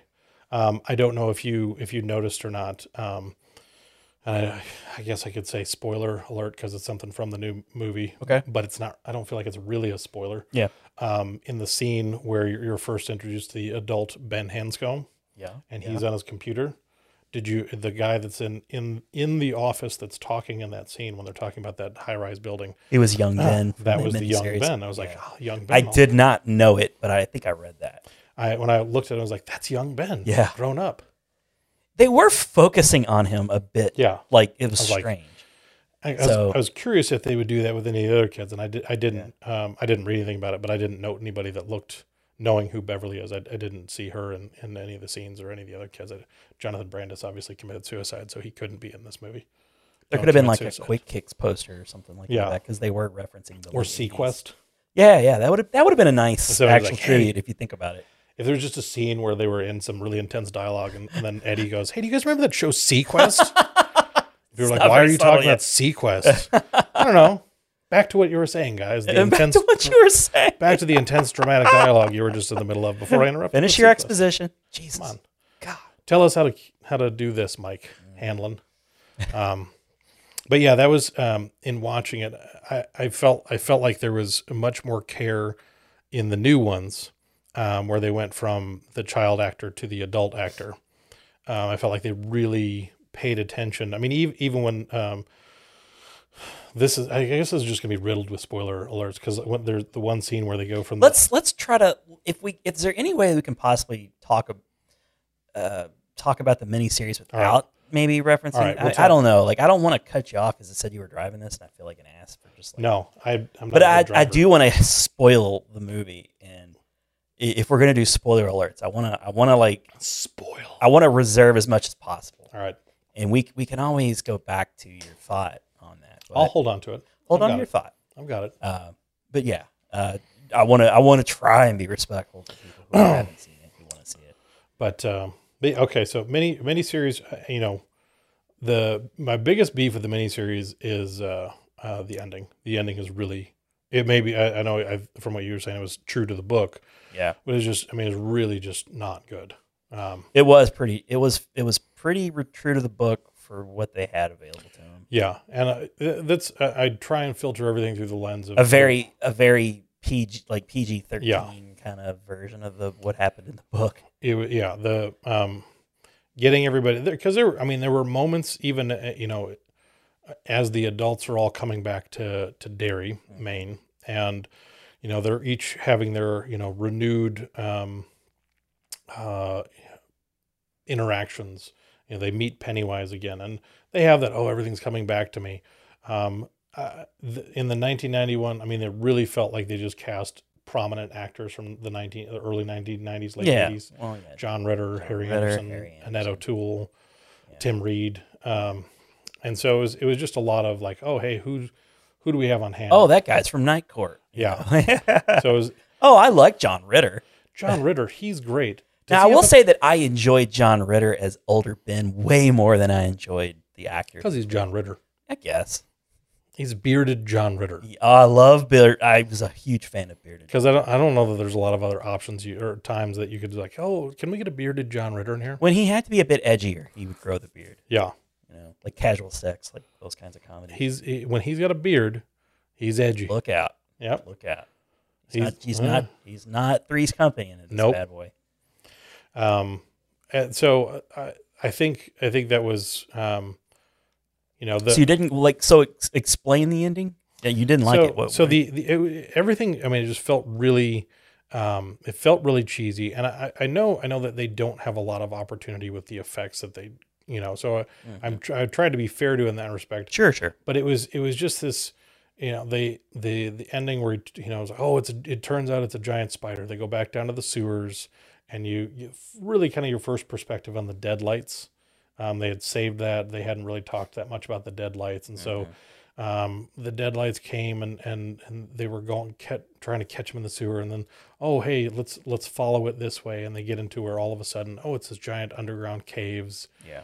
and it's a big animatronic spider crab kind of thing, Yeah. and they have their slingshot and they have it reminded me a lot of the finale of uh species i don't know if you remember that one there's the big cave and there's uh everybody's trying to fight off the alien woman and then that but it was it was just kind of like okay it's a bunch of Natasha Hendricks. Hendricks yes or whatever? yep Yeah. a bunch I, I of haven't uh, seen that since it first came out. a bunch of adults down in a cave shooting a slingshot at a giant crab monster and it was just and it was like ah and the the the dra- i think it was i think the With 1990s TV dollars. Yes. effects.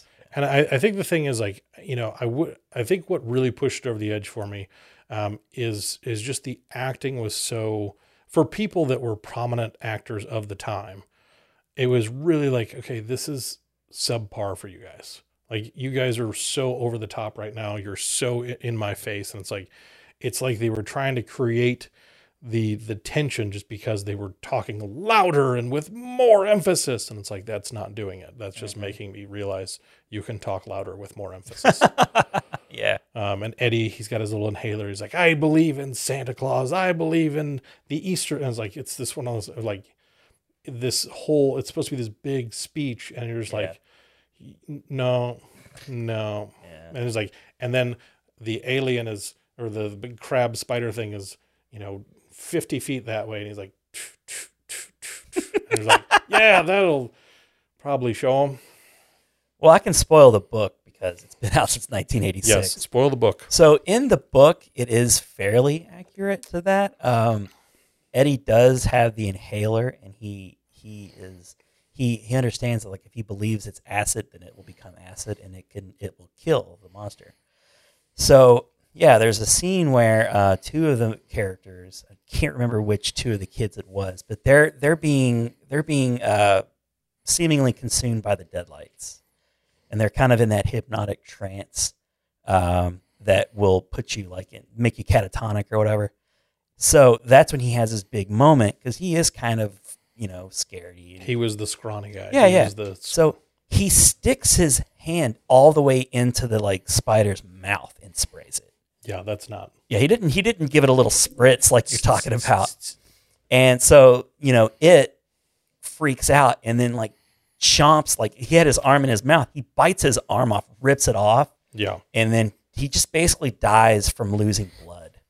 which that that would make sense in the 1990s one. He gets he he does get picked up. Yeah. The thing picks him up. and He's like, whoa, When you Oh. told me what when you described what happened, I was like, yeah, that's very '90s TV. Mm-hmm. and then he drops him about eight feet, and he dies from falling eight feet. It's like, well, stay off a ladder. Yeah. because if you fall, you're, you're dead. dead. Yeah.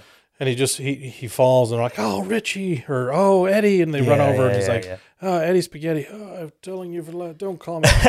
This is right. just- right. uh, he gets to have his big dying in somebody's Yeah. arm speech or whatever. and I, I think I think that's that's my biggest beef with it because like I can give them a pass on special effects because it was 1990 and it was TV. Yeah. I can give them a pass on all that kind of stuff. I think my biggest Don't be an ass and judge something like that. yeah, it's like you, Yeah. okay, this is they Been were, 29 years ago. they were doing pretty good for 1990. Pennywise, his makeup was on point. yeah. You know the special effects they did with that when he comes up out of, in the um, the showers with Eddie when he's a kid, and it, they got the claymation where that kind of ripples out and he Yeah. comes- it's like a lot of those, a lot of the effects that they did pertaining to Pennywise Mhm. worked really well. It was Yeah. like there's a lot of stuff that they managed to do really well. So it was, it was kind of disappointing to get to this. Okay, it's the final, you know, part. And I think my biggest beef is the fact that just you have all these really seemingly capable actors that just Right. over the top, and it's like you could make this scene a lot better if you guys acted not shitty I mean, it's got to be the director. I mean, you got to put it Yeah. on the director. Yeah. You know, it- it's got to be on them. with better direction. I think. it's like, can we get another take or do you have to get back to like, you know, whatever sitcom John Ritter was starring in at the time? Yeah. like, you got three takes. yeah, you take the best one of the three. And Harry Dean Anderson was like, I got night court in like Yeah. 20 minutes on this lot over here. So, well, I mean, you know, I imagine, I like to imagine that's what happened. Anyway. I I think I would I would vouch for that. I think that happened. like all the other actors just standing around going, I'm good. I can do like another, you know. we could do. We could. uh, Why Kubrick- is why is Richie in a robe? Let's Kubrick the crap out of this. Let's do four thousand takes of this scene. Oh, good old lord! Could you imagine what if Harry, if if, if uh, Kubrick had directed it? The kind of film It would have been a two. sifting- It would have been two weeks long. Yeah, you're like Uh, we'd still be watching it. Yeah. But anyways, that that's just I just wanted to throw that in there because like I, I would like to give it a little bit, and and also I I want to give the miniseries a little bit of credit too. And I think one of the things that they had working against them is because of the violence. It's a very violent book, and it deals with a lot of very um, dark themes. Yeah, You know, child abuse, uh, homophobia, uh, uh, like sexual abuse, like from their parents, uh, just just all kinds of stuff yeah. There's very, some big very stuff. deep, dark, you know, is- issues going on here. So, um, what they could do though is they could focus on the friendships of the kids, Yep. and I feel like that that's the best thing they did. Um, you remember it obviously a little more clearly, but I feel like the town itself was a little bit more featured. The kids, like you know, was a bit more featured. Uh, I and it it had had that, I guess, '50s aesthetic too, because Yeah. you know, uh, when that book was in '86, and so of course, 30 years back, they would have been around then. So I, I don't know, just the town, the town of Derry kind of still has like that old timey Yeah. town look to it, still Yep. even with like 1980s vehicles still on the road. Yeah. It's the town itself is stuck in time in the 50s, so like that doesn't really work for me all that much. But it would have been fine in, in 1990 going back to the 50s. Um, I I just appreciated the kids. Like eh, they weren't as good actors. Uh, see the, the kids in the newer movies, I feel like they had to, they had to make do because they could focus on the violence in the Yeah. scores. They really had to capitalize and, and, and, and really take advantage of the couple of scenes that they got to be kids in, and they just completely nailed it. And so like they didn't have to you know spend a whole lot of time in the barrens, and they didn't have to spend a whole lot of time making a dam and you know like they didn't they didn't have to spend a whole lot of time uh, in in the in the junkyard scenes and stuff. You know, it, I I was telling you like I wish they had devoted more time to the bullying in the new movies. 'cause Yeah. they, they did really didn't- didn't. I mean, there's the the big scene when Ben gets like cut. Yeah. That's the main scene, but uh, and the and the, they they did manage to fit in the scene. I'm talking about the new movie, the first one, chapter one Yep. you know, like they did manage to get the scene where they had the rock fight, which is awesome. I Yes. love that scene. That was great. It was amazing. Uh, I, I kind of pictured that almost in my head when I was like reading the book. It's like, this is pretty good. I mean, they're not in a junkyard or whatever, but uh, it, it's good. So, uh, and they com- they kind of combined the Barons too. Like they like had it there. The Barons was like such a big deal in the book, man. They talked Yeah. about the Barons almost every page when in, when they with the kids. Yeah. Like, it was just a- a- it was a topic of discussion, and you know, like when you've got thousands of pages, you're gonna get a lot of that, I guess. Yeah. it just gets burned, and you're like, I want to see more of the Barons. I want to see more of the clubhouse. I want to see more of these, you know, Kevin Smith talks. You know, like Yeah. I just want to like con- conversations that kids have. I, I I- one of one of the things I think that um, when especially when you go from the miniseries to the 2017 film, es- n- n- talking about the kids, Mm-hmm. I think one of the things that I, I wish, and it- it's hard because you know when you're talking about the new It and It Chapter Two, you're talking almost five hours of runtime between the two movies. That's pretty good. Um, and It's about as best you can hope. when when you're talking about the miniseries, it's only it's three hours and seven minutes combined, so it's Yeah. the whole book in just three hours. So And they spread it out over a couple nights, right? yeah, so it was a Sunday, Monday, um, and so there was there was a lot of limitations they had. Um, they kind of touched on a lot of things. Like there's the scene in the in the original um, miniseries where the police officer, the kindly old police officer, he's oh saints preserve us, you know, comes down and sees the kids building their dam. Uh, he's like, oh, you're gonna flood the whole area. Yeah. Oh. But he comes down to tell us like, oh, there's been another, there's been another abduction. So if you kids come out here and play, you promise me you'll play together. And he puts his hand and he's like, all right, e- everybody on the. So it's, Yeah. I, I liked, um, I liked this because in the new ones, there's there's such this uh, motif of every adult is really kind of an antagonist to the children. Yeah. They don't have any advocates anywhere in the town. Everyone is just kind of like, oh no, yeah, I made it past that age. See if you can. yeah. So I was I That's liked classic Stephen King. I liked that they had this police officer because there was there really they did a I think they did a better job in the new ones of creating that sense of dread for children like oh you know kids are vulnerable here and they kind of did that a little bit I, that's one of the things I wish they would have because you could do that in the dialogue you could really you know they talked about there's a curfew they talked about kids have been, been going missing and how how it's an ordeal but I was like that was that was what I like because I feel like that could have fed the tension better I liked that scene where it's like okay you know and it really did kind of band those kids together it's like promise me if you guys are gonna come, Yeah. come out here you guys play together all the time you guys stay in a group and it really I did like that it drove that point home it's like the power of these kids in this group is what made them you know Strength in numbers. yeah, strength in numbers, and, and because that's that's really the theme of overcoming the evil.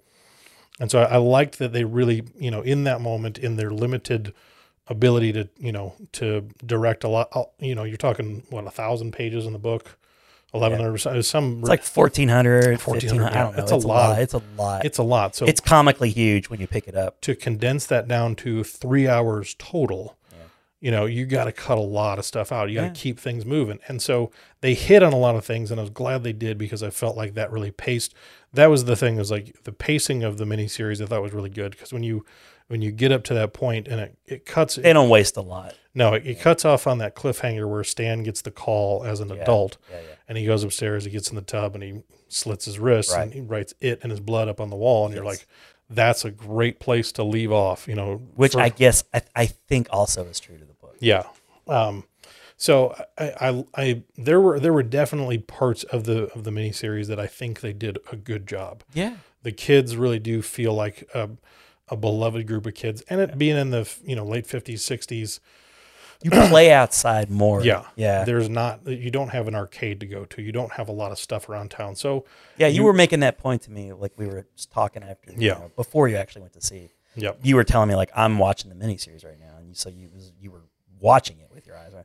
You made that point. It was like an excellent point. Like that works better Yeah. in the 50s because you just played outside more. That's what you did. It makes sense you would build a dam during your summer. Like you focus like your entire summer on a clubhouse or building a dam because I mean, what the hell else you going to do?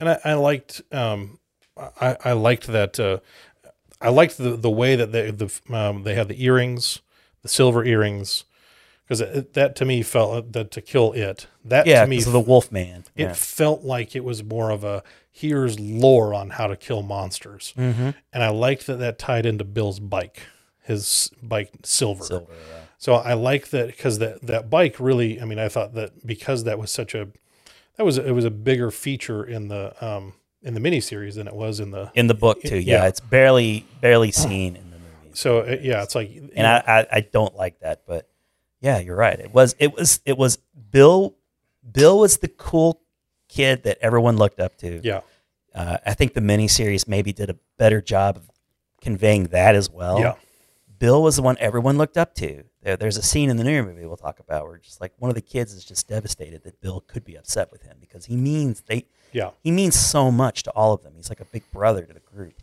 So you know that, and then Silver is his, um, you know, it's his ride. yeah Uh, it, it's just him on top of his horse. You know, like it's it, it's so symbolic, and uh, in and the fact that he says "Hi ho, Silver." yes. A- And that that really, I mean, that's one of those where it ties to that that source material even better because when you think about it, okay, kid in the '60s, you know, the Lone Ranger would have been it- like that would have been a you know that would have made sense.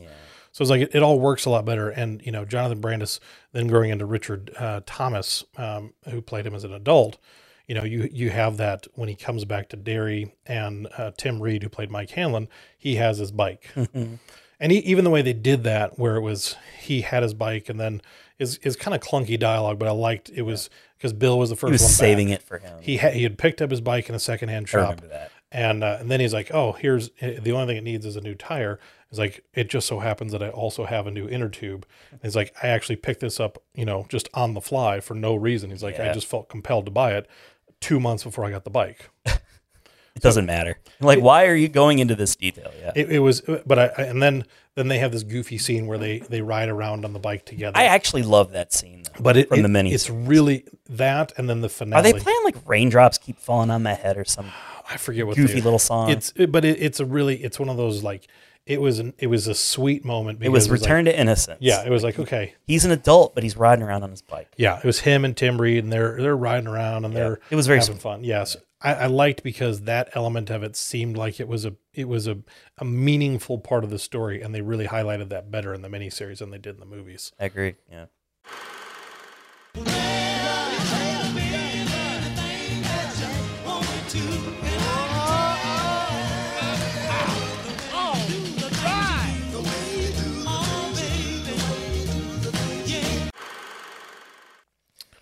All right, so um, let's you know we we've already kind of been comparing doing Yes. the whole juxtaposition of, of the two new movies and the miniseries.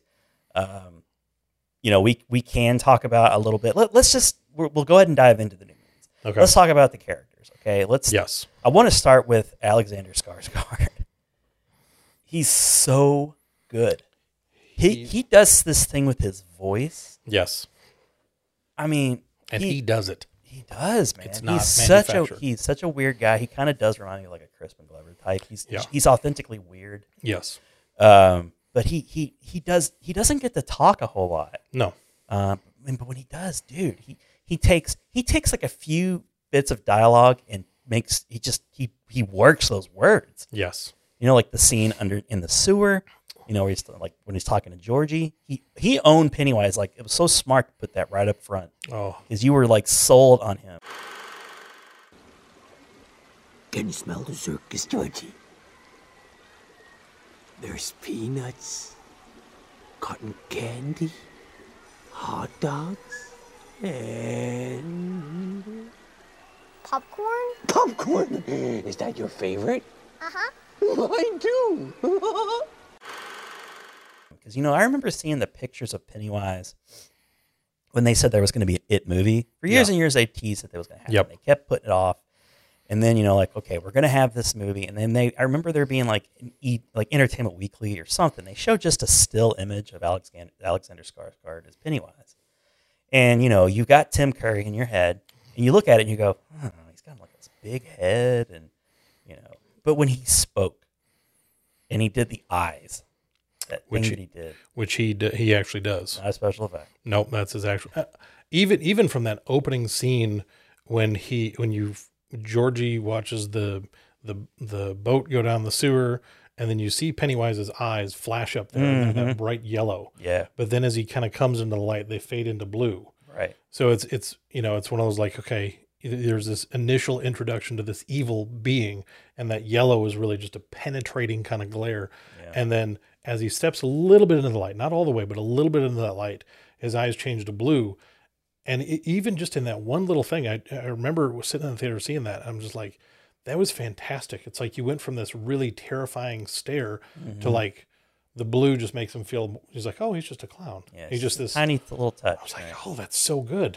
I Yeah. loved that. it, it was great. It was great. And th- there's another there's a similar scene in the new movie too where they utilize the eye thing. Yeah. Which is also terrifying. Uh, never want to look in a sewer drain any ever again. That's for No, sure. thanks to no. these movies. Uh, so yeah, Alexander Skarsgård. I mean, he. If we're if we're if we're talking about like the two new movies, I feel like he was utilized a bit better in the first one. I do too. I think that's Um, fair. yeah, I it felt a bit more special effects heavy in the second one, but uh, he he's never better than he is in the first one. Yeah. He's so good.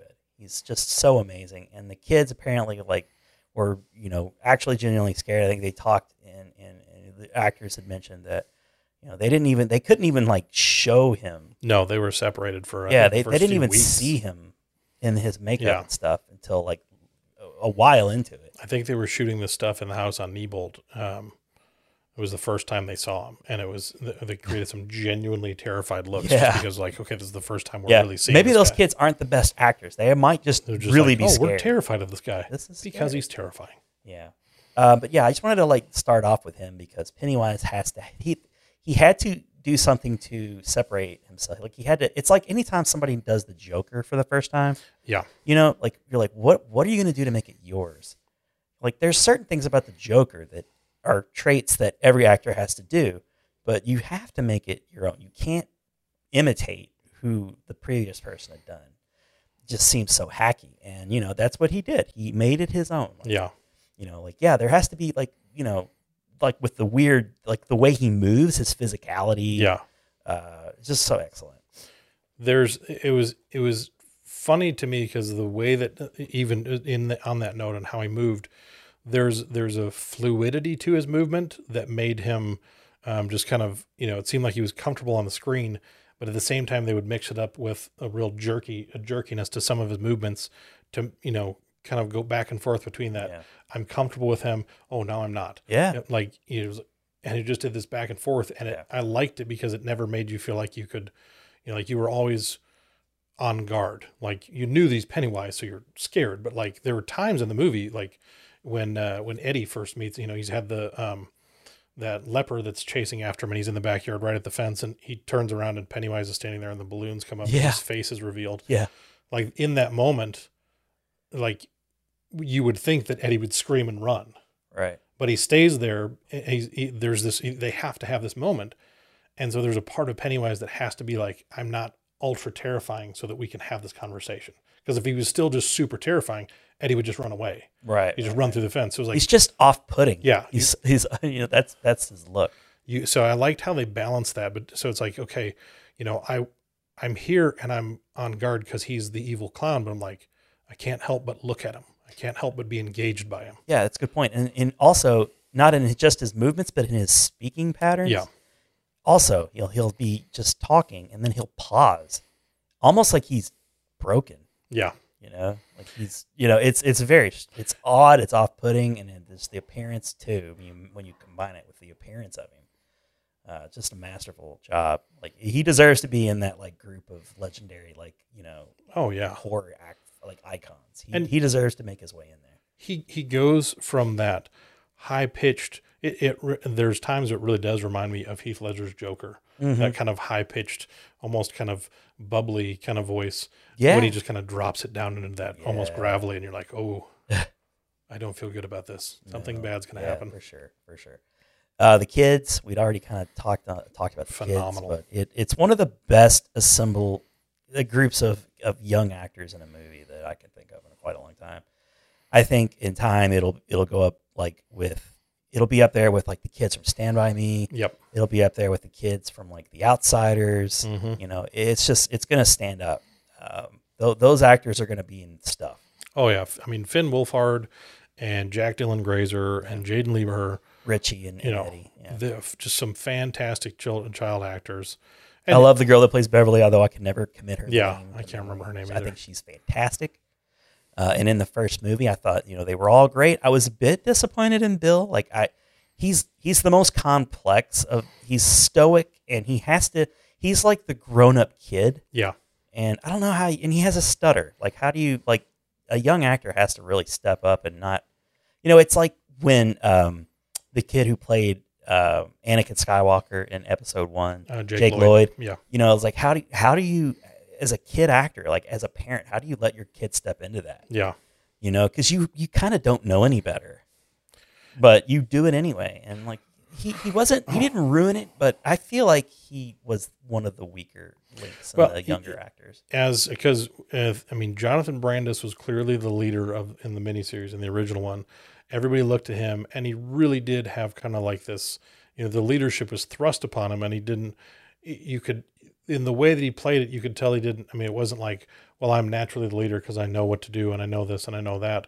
But he just had that component, like, all right, I'll be the most sure about things. And Yeah. I think with Jaden Lieberher, there was always, I mean, really in the new kids, it felt like Richie was really more of a leader in so much that like you know there were only moments where he felt it, you, he was using his humor to deflect from being scared but that felt a lot stronger than bill's because he, he wasn't that same stoic he was just kind of he was quiet he was determined because you know he wanted he thought that he could save georgie or he Right. could avenge georgie but it wasn't like a hey everybody you know th- Well, I thought the young Beverly was like the leader. I looked She- to her as the leader. Like she seemed to be the confident one, and the one that you kind of like would just trust and follow. yeah she just had that kind of like natural leadership quality to Yeah. her.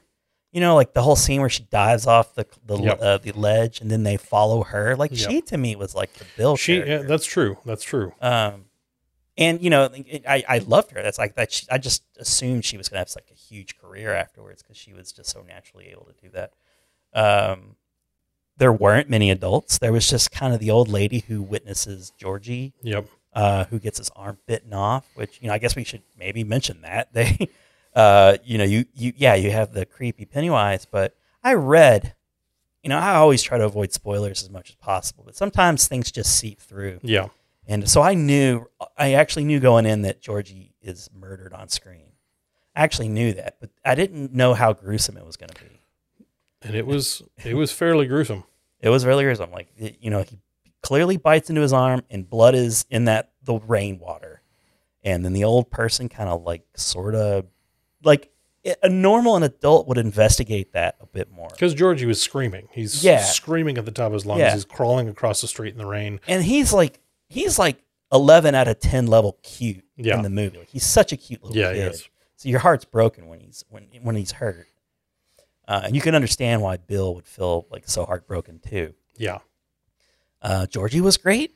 I mean, Yeah. he was really great. He was just such a sweet little kid in that in that role. and even even the way they used him, you know, later as such a a, a bait for Mm. uh, for Bill in that scene when Bill sees Pennywise down in the basement and he's using Georgie as the as the puppet. I was like, you lied and I died. Yeah, and, yeah, and yeah. All that. And they then, they didn't even sh- do that. They didn't even use that in the new movie, did they? no, they because they they Such a strange thing. they that was that the scene in the first one where Pennywise kind of pops up out of the water. He first kind of comes up out of the water, so you see his Oh, face, okay, okay. okay. and then you. I, I liked that Before he shoots him with the gun or whatever. Before, Okay. because he and Jaden Lieber goes running back up the stairs because Pennywise comes running across the water, scares the crap. out Oh of him. yeah, yeah, yeah. that you know, it was like that was that was a really you, you could that was one of the things that they did really well is I felt like there was a real emotional void there for Bill that Georgie, you know, it was it was not just like okay, I got to find him or I got to avenge him. It's like this is this whole thing is on me Mm-hmm. like the you know i it's my fault 100% and he it was just this you know deep intrinsic kind of hurt that he's like oh he lived with his whole life and th- the, with the way i mean Well, 'cause- yeah, he was out in the garage, like in his, Yeah. you know, his his parents had already like they're like just wanting to move on. yeah his uh, you, his dad's the only one you ever actually see Yeah, um, and again it's to to the point you were making a second ago you know the adults that you see in dairy it's like all he does is snap he's like he's dead move on yeah, and i was like whoa dude yeah, right. okay Yeah, they're You- checked out. They're just they're not something something strange about Yeah. Barry. And I get the impression that it's that 27 year mark too. You know, like yeah they're probably like mostly normal, but the, I mean, other than the abusive parents who are probably just around the clock abusive, uh, th- there has to be some sort of jarring, like, well, I can't believe my parents are like this way. Like, Yeah. there has to be like some sort of, you know, like his, he wouldn't have been that way. Those, but that something about this in, like happening that's going on around them is causing parents to check out so that Pennywise can do his dastardly deeds. Well, and and I, you know, when you when you think about and, and you know, you start getting into the history of it. It's when I was like, okay, these kids, this group of kids, you know, they're inquisitive. They want to know what's happening. They go down to the sewers. They they do, even though they're scared, they exhibit you know, that fearlessness that allows them to go searching for what's doing this. Yeah. And I- I, I don't know if I mean it. It causes you to kind of ask the question, like, okay, you know, previous generations, because it's been around for, I mean, forever. Yeah, And so it's like, okay, millions of years is Yeah. basically what they say. these the their parents obviously are have to be some kind of aware you know and so it's one of those things like the town has just always looked the other way you know the the it's like when it's your turn to be the adult you just look the other way because you're like all right yeah i mean you can't help but it's a small town in in maine and there's kids that just keep going missing Yeah, somebody's got a piece together it's like okay this happens every 27 years right. But they're not. they're not and it's like they're out looking for him. They're out looking for him, but you know, not not like as a collective. It's always just like the parent of Yeah. the child that's sort of like looking.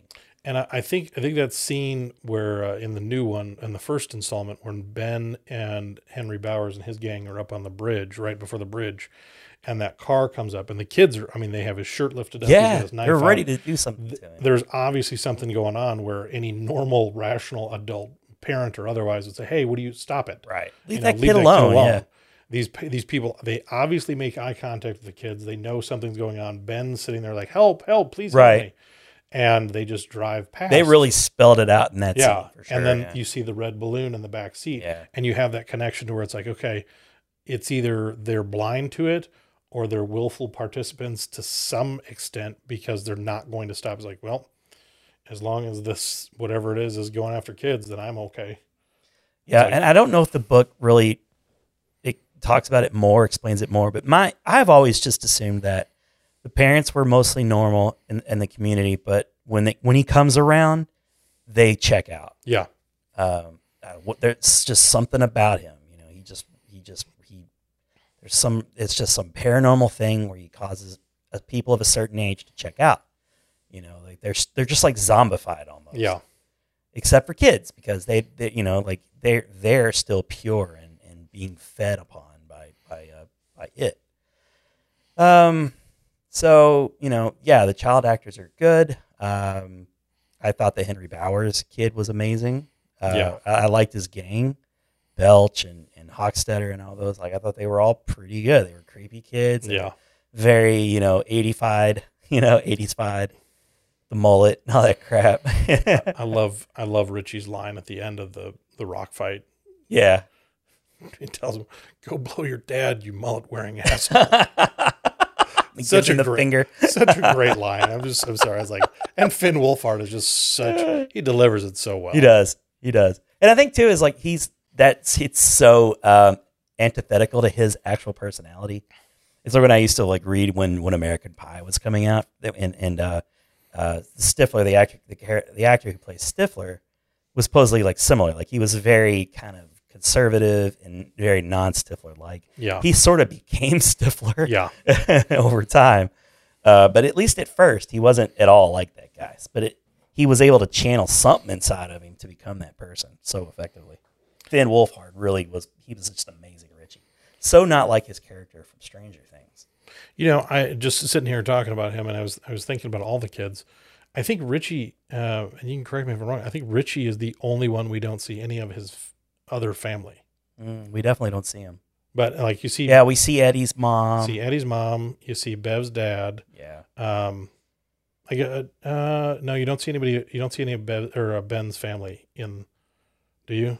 They go to his. Uh, house. well, they go to his house, and I'm thinking maybe, maybe, maybe like a scene, like a second. They But yeah, Richie, you never actually see any any No, I don't of any of his family. No.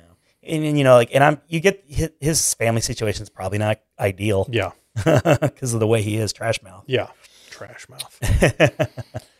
Um, not the, the beep beep Richie thing was like always huge. In Yeah. the book too. And like they in the newer movies, they always seem to almost sort of throw in one just to like, there you go, book readers. Uh, it's it's one because I, 'cause it's one of those things. Is when I was going through the miniseries, it feels like it fits in that older timeline. Mm. Like it, it feels like when it- like when you think about '80s kids, like if you had like thinking if you go back to like the Goonies, and you're talking um, uh, Corey Feldman and he Mouth, Yeah, y- you feel like the kids would just say "Shut up, Mouth." right, right. Like it's one of like I, I- I liked that they paid homage to it um, in in the new movies, but it was when I was like it. I I think uh, especially because you you get more context for it in the miniseries where they're like beep beep Richie, because if you I mean if, you, if you're just watching you're like I don't why did he just say beep beep Richie? right. And it's Yeah, like- that's true. it's their way of saying it's like hey shut up right, because right. Stan Stan was really good about um, he was I felt like they kind of utilized him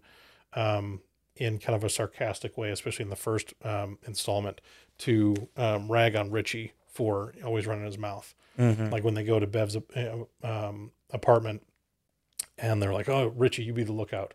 Like, what should I do if her dad comes home? He's like, "Just do what you always do. Start talking." you know, I, I Right, like they right. found other ways to kind of incorporate it, but it, it, I, I Yeah. did feel like they they miss out on some of those uh, the endearing parts of as the kids in the in the miniseries felt like better friends because they were all really pretty nice to each other, Yeah.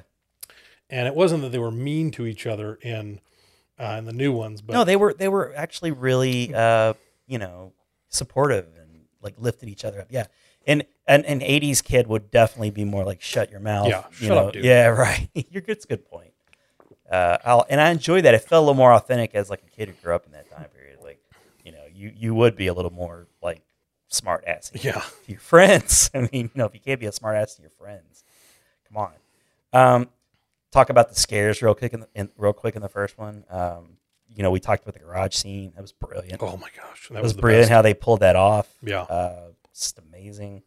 Um, there was the scene you'd already mentioned where he kind of wades sort of uh, jerkily towards in, in the basement, the Mm-hmm. flooded basement. I thought that was a pretty fairly uh, effective scare. Um, let's see, what else did you have? I liked when Mike uh, first sees him. He's going to make the delivery of the meat, Ooh. and that the door. Yeah, was he's on like fire, hanging up. and then. Shh, I, I liked those ways in which they had it was a little. I mean, it was out of focus, and you saw those lights for In his, his eyes, eyes, and you're like, "Oh, that's good." and he kind of uncurls, Yeah, which you know, again, like it, it's all Skarsgård because there's the scene where he comes out of that uh, refrigerator, in the Refrigerator, first yep. one. And he kind of, I mean, and that's obviously they they did some kind of trick. I don't Yeah. know how they did that, but like he kind of spins around his head and unfolds Yeah, it does in a like a really unnatural, contortionist. crazy way. Like I love that. yeah, There was a lot more of that, I think, in the first one than there was the second one. yeah. They they they really and I, I liked that they really focused on Pennywise. Like e- you know, that was the thing is each of the kids had their own way. He would represent their fears, uh, especially with Stan. That picture that was in his dad's Mm-hmm. Yeah, office. yeah, yeah, So it would it would represent their fears, um, but really it's like for each of the kids, The it was kids from the explosion or whatever. Yeah. Ben down in the library. Ben, yeah, the kid with the headless kid, and then Georgie for um, uh, for Bill, and then just the blood um, Yeah. for Bev. Right. Um, Poor so Bev. what was it for Eddie? Oh, it was the uh, the uh, Eddie was the, the leper. The leper. Right, Yeah. Right. and uh, and then Mike was you know his parents the the burning up and Very. I, I love that imagery of like the arms coming out of it the was burning building. really good. Uh, and it's practical. You know, like that's not that's nothing uh, special effects of that. And they they do they do kind of go back to that too in the Yeah. second, which was a really creepy scene. Um, let, let's go ahead and jump into the uh, s- let's let's do uh, Rad Dads. We'll go ahead and do our picks right. for Rad Dads. Rad dads, Uh, change it up. Out of order, Rad Dads. Oh, Okay, so uh, you you reveal your Rad Dads first, and then I'll do mine, and then we'll we'll spoil the shit out of it too. oh yeah. Woohoo! Uh, so uh, my rad dads. This um, we just had back to school uh, this week for my kids. Tuesday they started school. So Mm-hmm. I thought you were gonna say it was gonna be back to school. No, um, that would, but that would be pretty great. My kids would should be awesome. probably Burt Young and uh, and Rodney Dangerfield, yeah. they should they should probably see that soon. RDJ. Um, but uh, uh, when I went to do back to school shoe shopping, um, I, with no prompting of mine, uh, Caden decided to, uh, he wanted Shaq brand shoes. I was like, well, look at this, Shaquille O'Neal. He's popped up once again in my life, Mm-hmm. and so I Never said, truly you goes know what? away." You know what we're gonna need to do here? We're gonna need to watch Kazam soon. 'Cause Oh, We've never watched Kazam. From Touchstone Pictures, Max never went looking for trouble. Trouble just seemed to find him. And now he's got a genie Make it three wishes. who just won't get out of his face. Gotta want something, kid. I wish I had junk food to the sky. Higher, higher, hooray, Shaquille O'Neal, Kazam, rated PG, starts Wednesday, July 17th at a theater near you. I mean, I've watched it a lot. I, I've never seen it. never seen it. Um, so- And I was one of the biggest Shaq fans back in the day. so- Kazam is what we have on tap. Probably next weekend we'll we'll, we'll have to watch us some Shazam or Kazam. We could watch Shazam too. Is that the uh, uh, That's the, one the up until Sinbad? up until uh, Z- uh, Zachary Levi played the superhero Yeah. Shazam. It was Sinbad yes. in a movie that never happened. Yes. So Those things. Mm-hmm. Kazam with Shaquille O'Neal very much did happen, um, and uh, he's a rapping genie, He is a rapping genie. and he was a oh Lord, why did he? Have, thousand times better genie than Will Smith. oh gosh, now come on, come on, be nice. Nope. Will Smith was Shaq, fine. Shaq is a was way fine. better genie. I liked it. Okay. Yep. Shaq's the best genie between Shaq and Will Smith. Crying out loud. Million percent. All right, all right. Uh, my rad dads, Yes. um, I, and I just purchased it um, when I decided on it. It's finally my final decision. Went out and bought it on Amazon. I had it on DVD, but not Blu-ray. And as you both, as you audience know, and as you know, I don't do standard definition. No, you don't. I have standard definition things, but Yeah, I don't do. I- that. I I, don't pay- do it in I 2019. pay the emotional price for that. uh, but I'm going to do the 1986 Jim Henson Classic Labyrinth. Ah. Conley and of course David Bowie. Great At film. least we still have Bowie. At least we still have Bowie. Jim Henson, creator of The Muppets, and George Lucas, creator of Star Wars, team up to take you on a magical journey to a world of fantasy and adventure. There's nothing to be afraid of. The dazzling world of Labyrinth.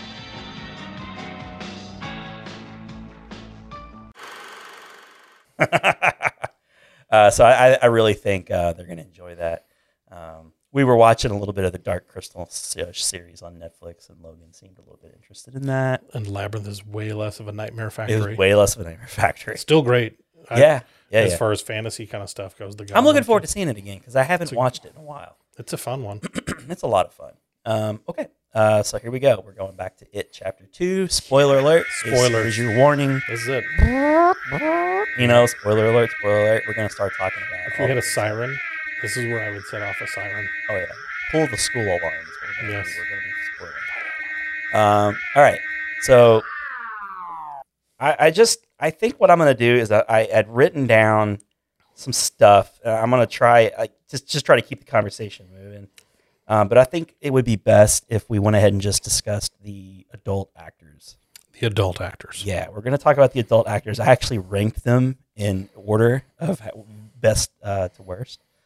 Um, so yeah, we got James McAvoy who takes over as Bill. Yep. Uh, we have Jessica Chastain as Bev. Um, Eddie is James Ransom. Um, Mike is Isaiah Mustafa. Uh, ben is Jay Ryan. Never heard of him before. Yeah, I don't think I have any perspective. Stan is Andy Bean, and uh, Henry is Teach Grant. Um, adult Henry Bowers. Um, so right off, I, I, James McAvoy, great choice. Yeah. I loved it from the moment I heard about it. Oh, you know, I ta- I didn't say Bill Hader is Richie. Sorry. Uh, the one that people were just raving about in, in the initial screenings, like you know, their their whole advertising campaign seemed to be built around Bill Hader's performance, and and and it was legit good. Like I, I, you know, don't. yeah, I think that was a good idea. whenever you get something like that, uh, you you're just gonna s- naturally start picking his performance apart because they vouched for it so hard Yeah. but it was good. Everyone says it's good. I, I do think it was great. I bet. I mean, I've been a huge fan of the guy for years. Yeah. Uh, I've always thought he's been a very talented actor. I, I concur. So this is not a surprise to me. It's surprising that people are just now getting on board with the guy. If you've watched Barry, his show, which Wonderful show. Emmy award winning show, um, on SNL, he was always just so versatile and, and hilarious and could, you know, play fake drama, you know, all that stuff. The, the bathroom here is nuts. I mean, he was. Guys, the bathroom here is nuts. Guys, the bathroom here is nuts. he is just forever in my Hall of Fame. You know, just for being a part of a He's, hot rod. Yeah, he's he is. I mean, I like you said, I, I echo that 100. percent I think, I think he should be a much have a much wider audience, much wider fan base. I think they should put him in a lot more stuff, and hopefully, this is one of the vehicles that does continue to bring him to many more things because he is just a phenomenal actor. I think Trainwreck should have been that. Yeah, I do too. uh, Amy Schumer was the star of that, and she deservedly deserved most of the attention. LeBron, James. was surprisingly good. Gives me hope for LeBron Space Jam. James. But you know, Bill Hader, he had to be the leading man, and he had to be like the person to be the yang to Amy Schumer's ying. and it, with, with especially with her particular brand of comedy, that's not uh, not an easy. I mean, and I feel pretty. Um, Rory Scovel was kind of the same role. He was her love interest, and he's a terribly funny guy. Yeah. But I feel like she shone a lot a lot brighter than he did in that one. Yeah. And Bill Hader really held his own. He did. in, in uh, Trainwreck. Yeah, and that that was a bit eye opening, Yeah. really, at the time. At the time, so um, So I, I, I really how so did you rank them? here here's my rankings. All right. okay, and it, it's it's tricky, but We're going least to best, or um, I'm going to try and be positive. I'm going to go best. To You're least. gonna- I'm all just right. going to go ahead and highlight the, the the highs. So I thought James Ransom's Eddie was the standout. I thought he was really good. Um, he his his character like was very important in the second movie, especially with his relationship with Richie, who I ranked second. I thought them two together. Um, I mean, as kid actors too. Like those, I think those were the two probably the standout young actors. Anyway, Yeah. we talked about them. yeah, Um, but as as and I don't even know who this guy is, James Ransom. Like he kind of came out of nowhere, but he he's he- he's been in a. I I think the first time I saw him was in uh, Sinister. He was the uh, the deputy that worked with Ethan Hawke in Mm, Sinister. okay, okay, okay. I've he's been in a couple things I've seen him and I, I've liked him. I thought it was a He's good on my casting. radar now, for, Yeah. officially. Uh, he he was you know he, he he pops up on the scene right away as like the, the the adult version of like what it would be like if you were raised by an overbearing mother. You know, like he he just like nails that kind of uptight, uh, wound up like really bad. But it, as an adult, he really went toe to toe with Richie. Yeah, He never took any of Richie's shit. He always gave it back to him 100%. And uh, you know, I, I felt like with the twist they took, if you want to call it that, the whole turn of Yeah. Richie being in love with Eddie, um, which you know they and they don't even think they don't even really say whether it was reciprocated or not. Yeah. You know, like you never even got that hint. In fact, you made the points like when they were in the arcade. If it weren't for that arcade scene where you know Richie sort of gr- like grazes hands with one of the bully kids Yep. playing Street Fighter, you're like, oh, Richie's gay. Yeah. You would you would not eh, you wouldn't have any any knowledge of it outside of that scene that there was even something to set up there. Mm-hmm. Yeah. So that was I mean it was a really pivotal scene in that respect. But I, but I dug it though because th- those two were almost like a married couple Yeah, and in in the movie. when you go back when you go back and thinking about it now going back to the first one some of some of those big scenes um just the way that because jack um jack dylan grazer who played eddie the young eddie Yeah. he uh, I- i loved him so much more as eddie than the kid that they had in the in the 90s miniseries just because he was um he he had that duality of the role to where he was fiercely loyal to his mom um because you you felt like you know even though they're all losers Right. um that eddie felt a lot more self-sufficient um he didn't feel as much like the eddie in the 90 mini, 90s miniseries felt you know almost paralyzed like this weak little thing like he couldn't do anything Eddie came across as the adult in the group. yeah You know, he's just ready to be an adult. yeah He was uh, ready to be forty years old. as a Yep. kid. He's just he was just that kid. You even know more that so than kid. stan Right, right. which you was saying something because stan was very much ready to do that too Yeah, he was. Um, but you know, I there was just something. It was, I guess, it was just surprising too. Like sometimes you give some, you rank somebody higher if they're surprising. yeah Uh, so, and I I think, I think it helped. I mean, if it weren't for those like little tidbits in their chemistry, like the the big powerful scene at the end when Bill's like freaking out over Yeah. Eddie dying, um, I, I don't think if they had revealed what they had or if they didn't have that chemistry throughout the movie, that would have been real limp and weird. yeah You know, the fact that he was just so utterly devastated about Yeah. Eddie's death. How he didn't want to leave him there. you know. Yeah. And that was like very much like the book too. Like they they carried they, they I think I think they did carry him out, or they tried to at least.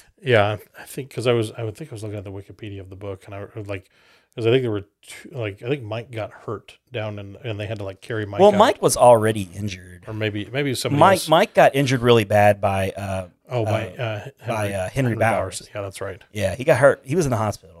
So he I don't even I don't even think he was there necessarily. He might Yeah. have been. I'm sorry, I can't remember for you book lovers out there.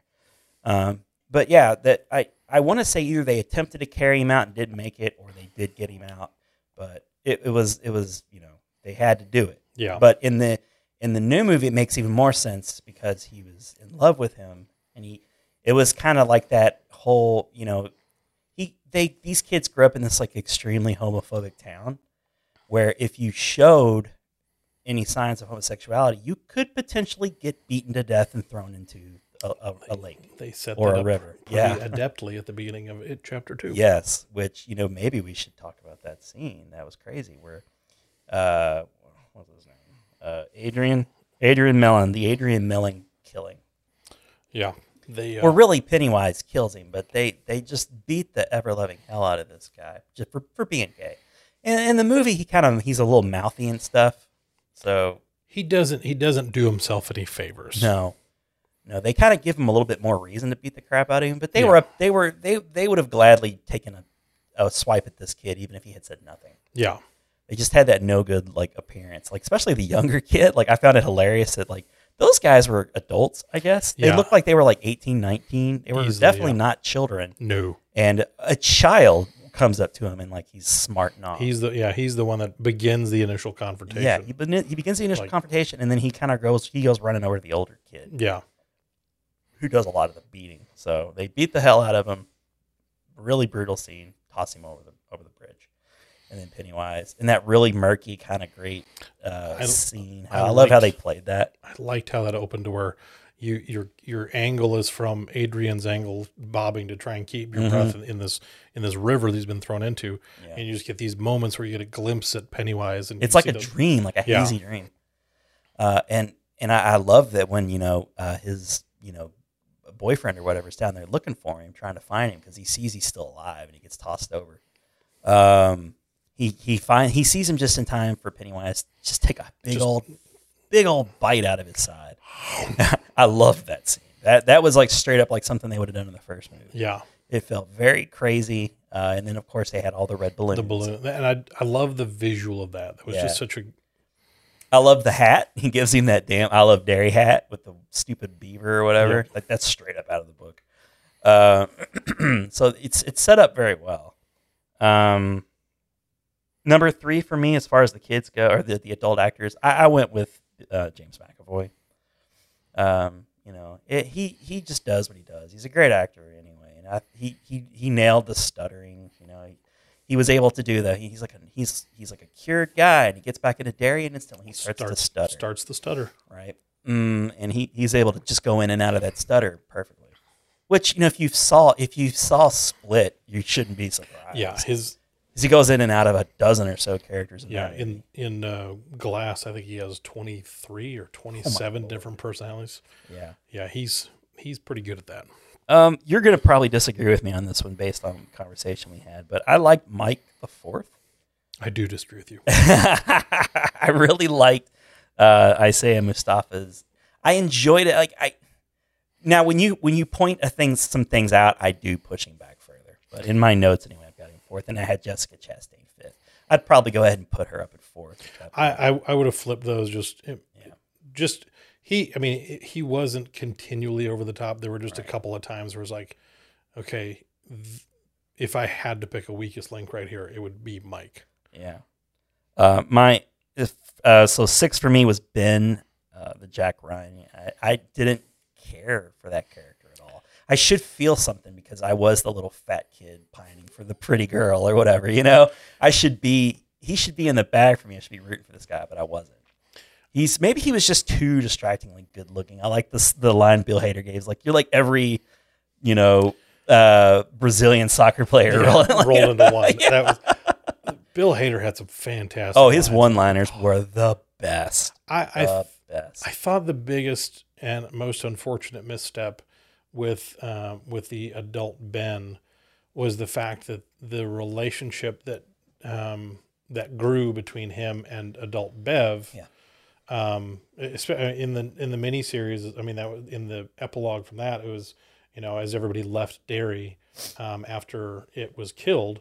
Um, the epilogue for Ben and Bev was they left together because Bev was she had you know in in the movie you have her you know um, she gets call, gets the call from Mike and leaves the same way as she did in the miniseries middle of the night packing up all of her stuff Mm-hmm. her husband is kind of a placeholder for her dad the abusive man. Absolutely. Yep. totally and she, you know that scene where she pulls off the ring and puts it down That was her best acting. too, by that the was way. that was really poignant and so it was it was the severing of that relationship and so i- in the in the 90s miniseries you have bev and ben drive off into the sunset they get married and a few months later they have she gets pregnant so like it's their ha- they have the happy ending where they you know drive off into the sunset and they played that uh, the same way i just it was one of those like for as much as jessica chastain put into being bev which was significant you just kind of had this guy there for Ben. It was like, hey, here's a guy. He was just a good looking guy. And it was just like, I think that would have been a much more poignant um, culmination at the end of the movie if the two of them um, got together based on the merit of she really had feelings for him uh, in this in a similar way that he did because she was still pining for Bill in a sense. Yeah, throughout most of all, all the movie. way to the end. Pretty much. Yeah, Um, I got Stan Andy Bean as the last, just because he really didn't get any scenes. yeah, Uh, I hate to say he was, I, and it's not. I'm not saying that he's a bad actor. I'm just saying like he had the least sample yeah. size. He You know, he you got couldn't the judge scene. him off much. No, not really. Like he's working a puzzle. He's up in the tub killing himself, and he's writing letters and, and doing like an ep, like a you know epilogue at the end. I thought I thought they did a really great job of making you feel like the kid that played Stan just grew up. Like Mm-hmm. in the last two years, he just turned into an adult because he looked just like Yeah, the kid Stan. I was like, oh, you guys did a pretty phenomenal job. there," yeah, but it, yeah, Uh-huh. yeah. it Totally. really was. I and I liked. I don't know if the letters thing was from the book or not, No, um, but I, I liked that as kind of the epilogue. to I, I thought it everything. was fine. yeah. I, I that was in the book, what happens is it's much it's It's a lot different, actually. So in the book, they instantly start forgetting everything when they leave Derry again. Uh, not only that, but there's as as you know, it is defeated. There's like this huge uh, storm, like raging throughout the end of the book, and the town floods and is basically destroyed. Wow. So you know, in in the movie, they have like kind of a poltergeisty Niebolt Street thing, where like the house kind of caves in on itself.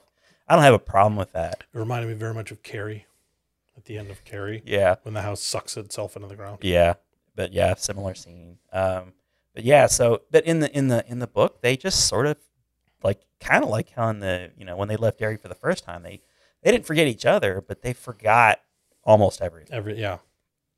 And I think that's a really interesting plot point that you could forget. Like I like that, you know, like Bill Hader as Richie was like, it's like I, I, you know, I, I, what, what, what was it that he said? Uh, I've only been here for like an hour, and like I've forgotten like everything about me growing up. Yeah. Like, and he's realizing that as he's like saying like I gotta get the fuck out of here after what I just saw. at Yeah. The uh, Chinese restaurant scene. He he knows how crazy it is that like he can't remember anything. Um. So, but yeah, in, in the book they do forget. So there, there's really not like any kind of you know a nice little bow tied on the end. Yeah. You know, like Mike's like, "I love you, man." You know, it's a Bill on the phone, and Yeah. they're like let's let's let's talk. Let's like that thing that people always do when they haven't seen a friend in a long time, and they're like, "We gotta stay in touch, man." because uh, I I think it was um, when they did that flashback. At one point, Stan was asking the rest of the group, "Is like, do you think we'll still be friends when we get older?" Um, so I, I liked that they kind of had that focal point throughout the movie, to where it's like, you know, they had all gone off and independently did their own thing, Yeah. and they had forgotten about each other, and they really didn't stay friends. Yeah. Um, but it seemed like at the end, just that with that little bit of dialogue between Mike and and uh, and Bill, that there was a chance, like, okay, this time flashback around, scenes were really placed well. Yeah. Like, I, I do enjoy those flashback scenes. They really added a lot, and you just had to get those kids in there some more. yeah, Um, so, oh, and then, but yeah, so in Henry, I put him last. Like, tre- his version of Henry Bowers was something about it was just too goofy. it wa- it was it was a little over the top. Um, it was, you know, he he was in. He has to be a crazy person. The mental, yeah, he's a, he's a mental yeah, case. he's a mental case. um, I do like how they showed how he popped back up yeah, with all the kids flushed out, like he murdered them or whatever. because That was straight up out of the book too. because that was that was one of the things. of Like, okay, yeah, I'm pretty sure after watching the first one, I'm like, I'm pretty sure Henry Bowers shows back up in the second part. Mm-hmm. It was like he literally just fell down. Like, I don't know how far down this well. Yeah, I was like, I- Yeah. I don't know how you stay alive after that. Like, yeah, I feel like he should certainly be dead. right. right. But he just he walks out unscathed. He's like, oh wow, you'd fall Yeah. all the way down a well. Maybe Jessica did that, and it turned Well, into clearly Pennywise protected him or a, yeah. something. you there know, was like- some kind of Yeah, yeah. There was some sort of protective bubble, maybe. Who knows? Like, I don't Hofstadter didn't fare so well. No, I did enjoy the scene with Hostetter though, like where the the balloon sort of following along outside. Yes, that was and cool. then he goes into the room and he's not there and he's really disappointed. I didn't mind how he was playing him at that point. And then when the balloon stuck and he's like pulling on it and then it pops and then you see that damn You're like, like, whoa. corpse of of Hawks of Hostetter.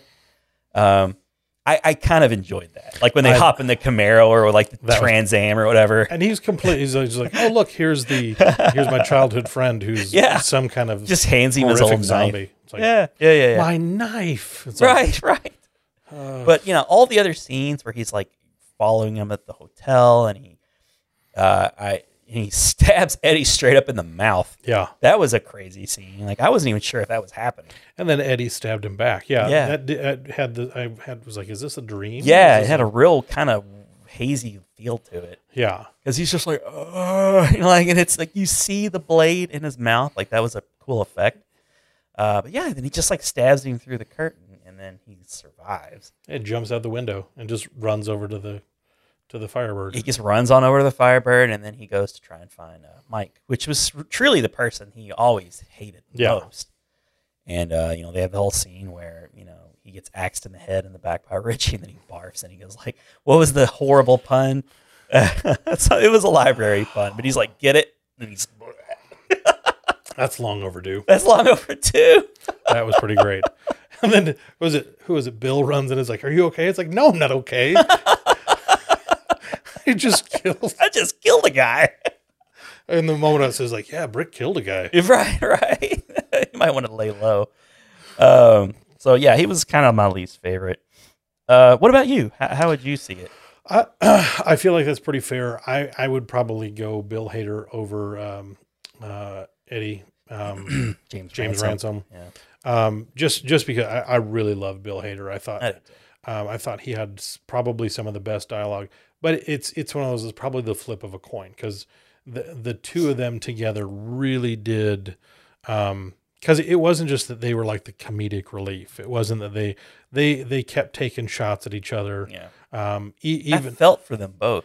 they it was it was it was nice to see how they because in in there in the finality of everything um, and the way it all plays out it was nice because there was uh, when you go back and you start kind of picking through it you can see some of those moments that when you're viewing it through that lens you're like okay this is i see this m- this interaction a little bit differently now um, but it was it was nice because like all of their little um, e- even as kids, even thinking about it now as I go through the first one, it's like the way that Eddie and um, Richie would would just rib each other the uh, all the time. It was it was a very much a given. It was an endearing kind of you know they there was a deep care for each other. Absolutely. And so, uh, but I I think I mean you know after that James McAvoy was pretty fantastic. yeah. Um, I would go Jessica Chastain just because I, I thought her, I, I thought Mike's performance was, was good, but um, uh, and I, as we were talking beforehand, um, I, I liked He was over emoting and acting over the top. It's particular the scene after the Chinese restaurant yeah when he's trying to convince anybody to trust him. because he it's one of those like okay everybody else should think that all of them are crazy. Yeah. Um, looking in from the outside, you're like if somebody started telling you this or that, all of it should sound crazy. Especially if you don't remember it. Yeah, but to the group, it's like, okay, you guys are starting to remember. You just had this scene where your fortune cookies all came alive and started Yeah. to try and kill you. Yeah. So it's like you're very much in the moment. It's like I get that fight or flight, and everybody wants to just get the hell out of there. Sure. It's very natural. Yeah. But it was one of those like for Mike, it's like, okay, you don't need to be that paranoid guy. It's like, wait, wait, wait, guys, I gotta like, if you just look, if you just look here, and he just kept like that book. He's like clutching that damn book. and it, I th- I think in the finality of everything, it was unfortunate because I know um, from the wi- what I read on Wikipedia and what we were talking about, you know that that ritual that they do, it, it really Ritual does. Chud. Yeah. Mm-hmm. yeah, it really ties into the history of it and, and all of the stuff that they really tried to kind of go into. But then they kind of dismantled that as the mechanism by which they would win. And I was just like, okay, well, as long as we just Yeah, the Battle of Wills or whatever, like that was Yeah. supposed to be the big moment when they when they destroyed it. And I also didn't love how they kind of constructed this, like Mike lied to us. yeah. You know, like I didn't see it that way. No, He was just, it was his. You know, he knew that they were all going to die if they didn't try something. and that was uh, like Tim Reed as Mike Hanlon because I, I liked I liked the continuity in the first one that Mike Hanlon as a kid and Mike Hanlon as an adult was the historian. And I was saying that before. Yeah. I was like he was the one that knew the history of Derry, and in, in these new ones they had well Ben he was the one that spent so much time at the library and looked into He Derry. was the and- new kid, so he was yeah, curious. so he learned all this stuff about Derry, but then Mike kind of takes over. So I felt like some of that continuity break did his character a disservice.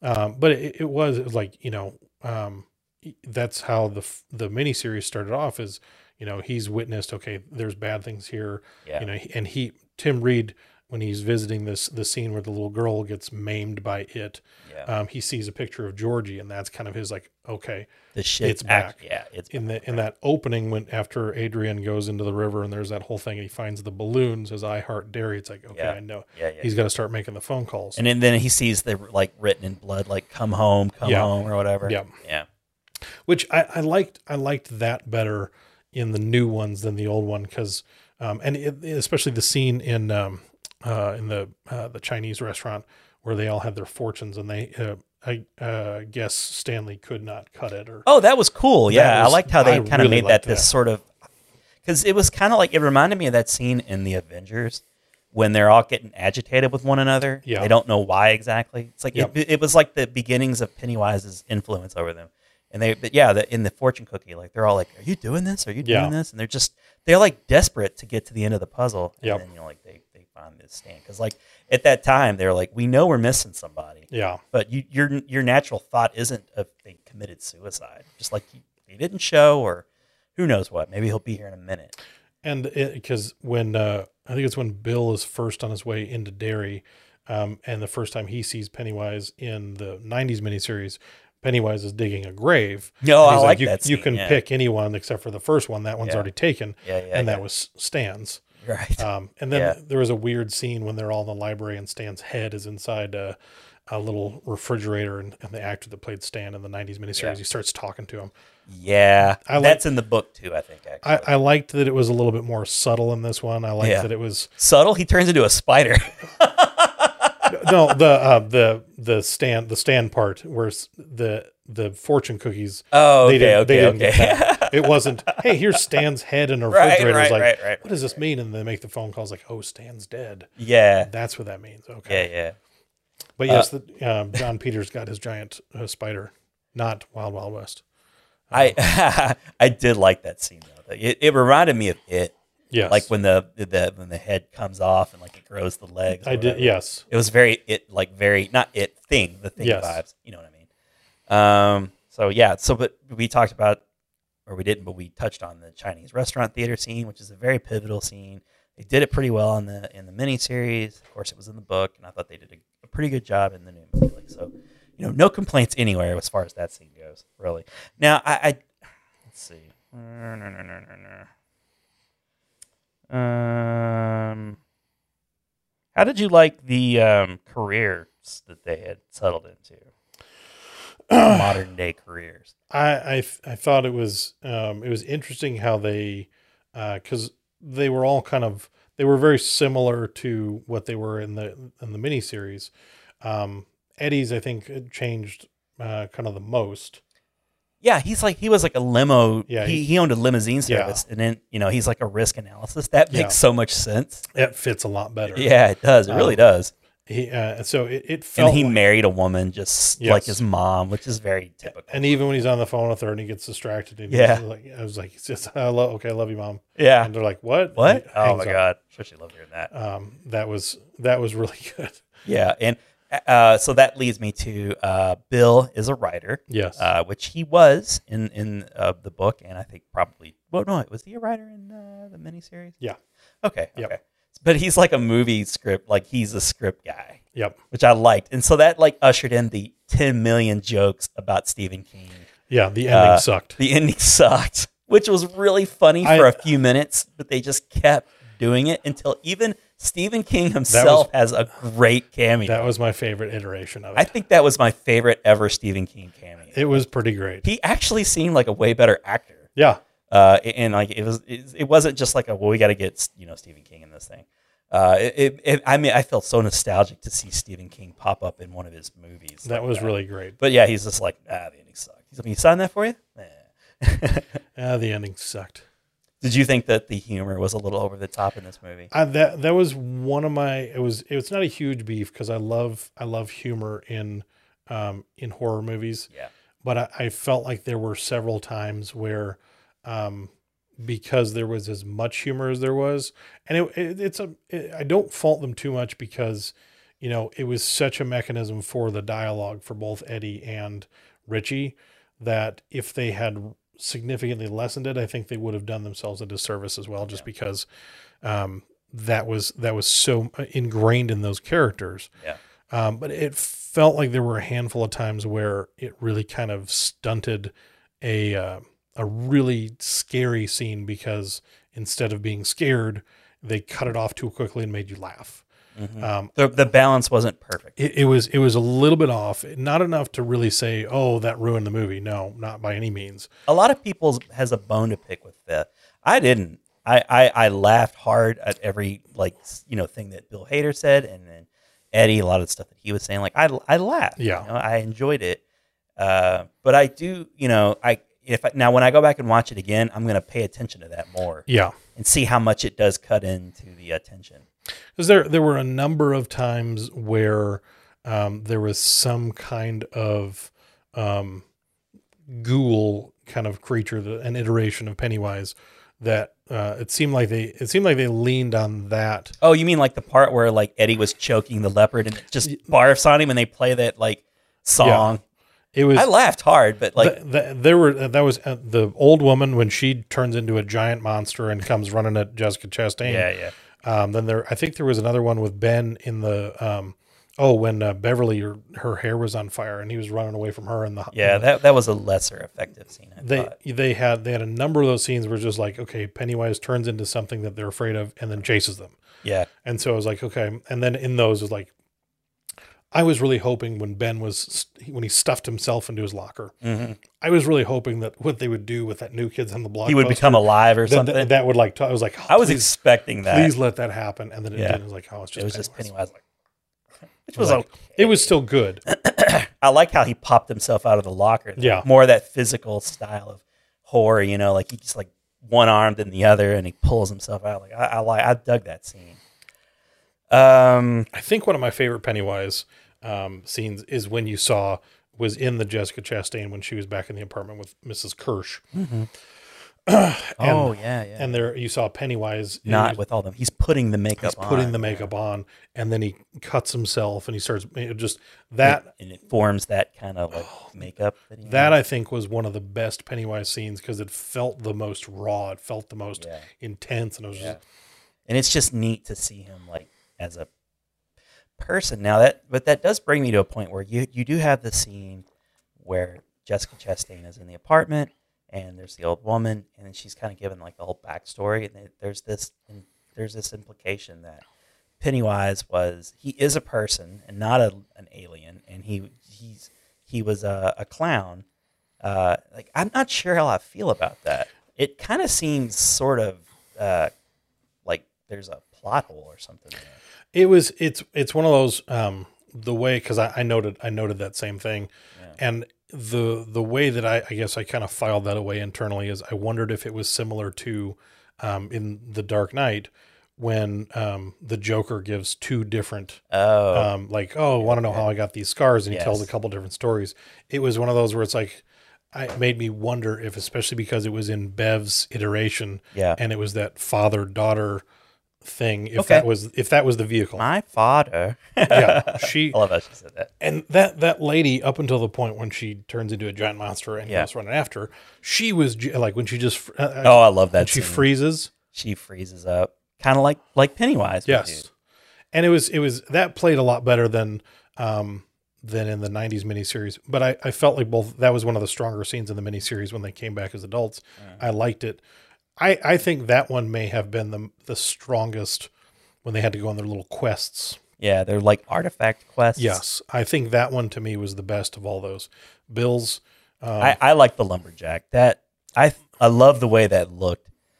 Um, but but yeah, please. no, continue. no, I, th- uh, that's I like I liked that because that was out of the book, right? Yeah, And and that's it's one of the few ones that was out of the book. that because felt better. well the thing about the book was they utilized uh, monsters that they wouldn't have rights to yeah, like one was like dracula one was a wolfman like Yeah. you know uh, but but richie's was still uh, the lumberjack and uh, uh, what was the other one that was from the, i can't remember but the lumberjack for sure was in the book. yeah, and uh, i wanted to uh, talk about the special effects and the scares because i don't know how to feel about these special effects i want to list them off okay i Go tried for to think about as many of them as i could we Yeah. could just sort of comment on whether or not you thought they were effective or, or not um, okay so the fortune cookie scene yeah. uh, when all the like monsters are coming out of the fortune cookies how did you feel about that Um, they they did that in the miniseries, um, and so the way they the way they did it in this one was a lot better. Um, uh, rightfully so. It's thirty years later, and, and the special effects were a lot better. so you mean the effects were better the effects were better. It was it was one of those where I, I think um, in that scene,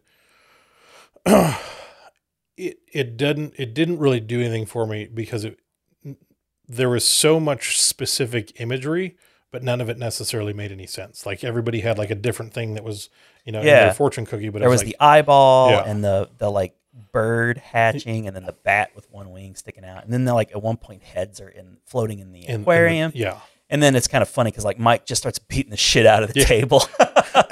that was my favorite part because then they cut to um, the lady's like, uh, "Is everything okay?" Right. I was like, "Clearly, no, it's no, not. no, not at all. And Bill Hader's This like, guy's got a chair and he's smashing It's the table." just beating the shit out of it. Could we get uh, the check, please?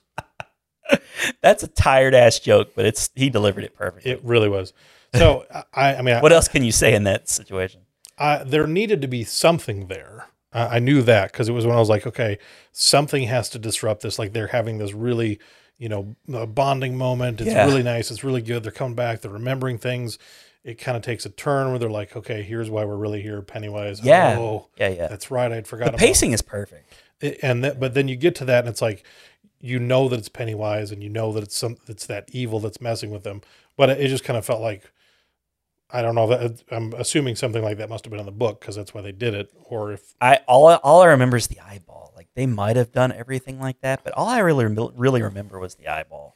yeah so, So I, I don't know. Like I can't speak to that. Unfortunately, I don't my memory on that's not great. it But- felt it felt gratuitous after they had done Yeah. the really creepy part with the fortunes is like Yeah, that I- felt good enough See, my thing was like I'm I'm all in favor of the least, the lesser the CGI, the better. yeah And that scene, like you made such a good point about how like tense that was. If there, I wish they could have just done what they did a little more subtler, a little more subtlety. You know, like, show a little more restraint, and maybe not go full CG with all that stuff. Like I, I don't know.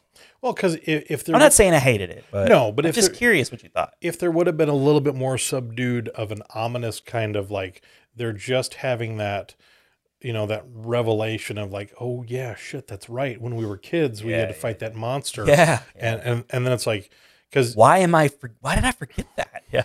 with with the uh with the uh the fortune cookies that was so good with the message because it was just ominous enough to let them know like something is paying attention to them something Right. is you know there's something out there and like that would be it that's one of those creepy that i like Mm-hmm. and then they do the cgi part and it's like ah monsters monsters yeah, yeah, monsters yeah, like okay it really fueled the fight or you know fight or flight scene or whatever you're talking about. But okay, the next one I wanted to mention, and I already know how you're going to feel about this, was the old woman witch uh, when she came comes stomping out. Now that that scene played out in the trailer when they had that whole Yeah. basically that whole scene. Yeah. kind of give you an idea what the movie was going to be like, and it was very tense because you see. It's they're sh- they just show the dark shadows, and of course the woman's voice turns into Pennywise. Basically Yes.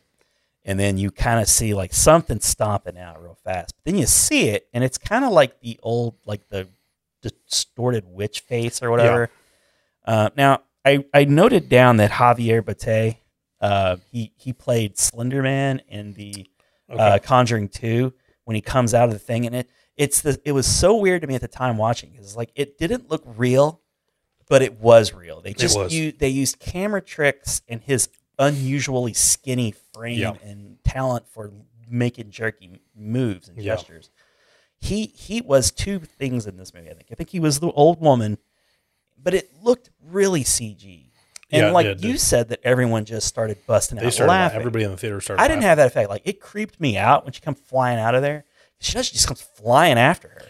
everything up to that point i really i mean even the when she goes you, she's naked and you- Yeah. you, see her just kind of like scurrying around in the scurrying background. around, or like- oh, I love the part when she when she peeks behind the wall. It was even even that it was a little goofy, but I liked it because it was that it was that jerkiness. Yeah, And I don't that's like it. what It's unsettling. yeah. I, um, so up until the, and then she just comes bursting out. Right, And that right. initial moment, I think, if if that if that had read better in in my audience, I think it would have been a bigger scare. Yeah. But everybody ju- like for what the reaction was, just everyone started laughing, and so I felt like it just kind of Could short it be circuited. that like you know like when people are really scared they laugh sometimes? I, there, there's a, that's a very real possibility that in, in order to try and you know deflect that that fear, Yeah. there was oh I'll laugh at this instead. because nobody reacted that way when I saw it in my theater. Like it was, uh, it was a bit of an older crowd, and it was late, so people might have been half asleep too. But uh, it, it just, it was really startling. Like I, I thought it was kind of bold that they it came after her like that. yeah, Um, but yeah, it there was a there was an interesting like I I want to see that scene again and pay real close attention to it yes. to see how much CG it looks. Knowing now that I know that it was that actor, so I'm I, just curious. that's that is I like that too because I know he's done a couple things like that.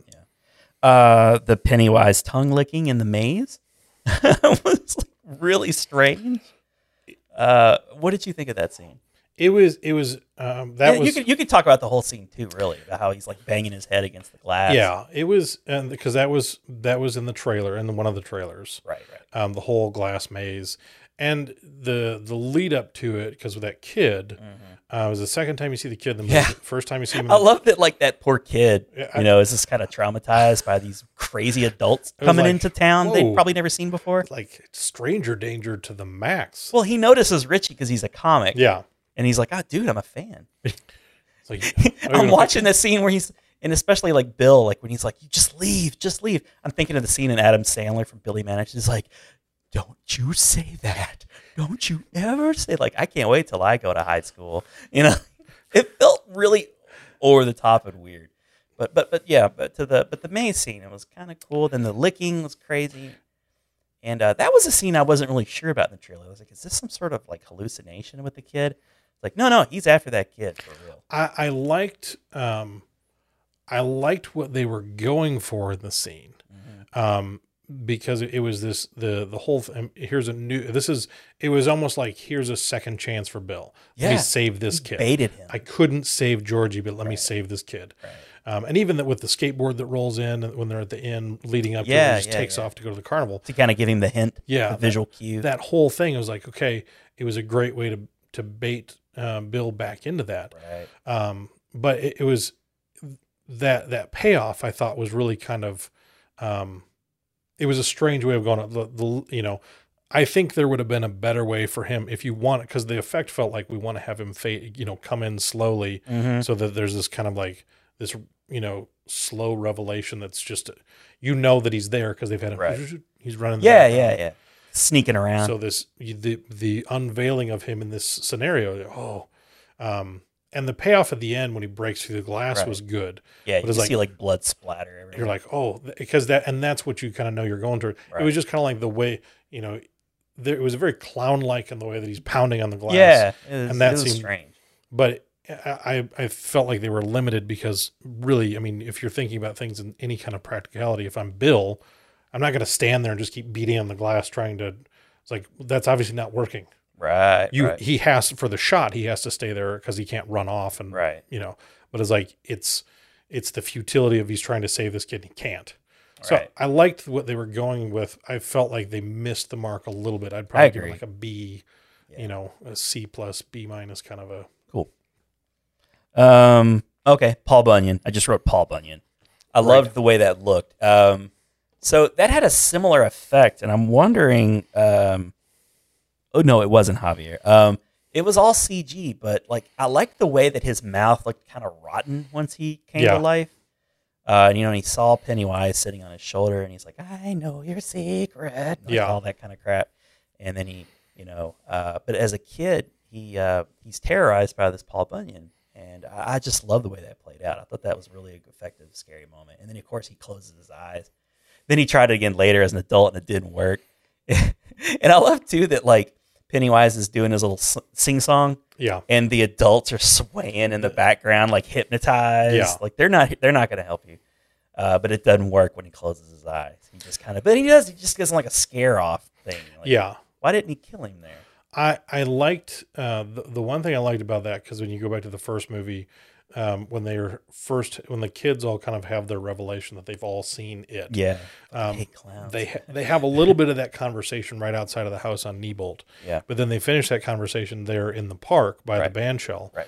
And that's when Ri- uh, Richie's saying, "I fucking hate clowns." Yeah. And there's that clown in the background that's just staring at him. Yeah. Um, and they f- they jump to it and they focus on it, but that's uh, from what I've read. It's it's, oh, that's Pennywise is watching them from this. Mm. But as, I liked that they brought his fear back to that same location. Yeah. Um, it was so the same location. That was that was really cool.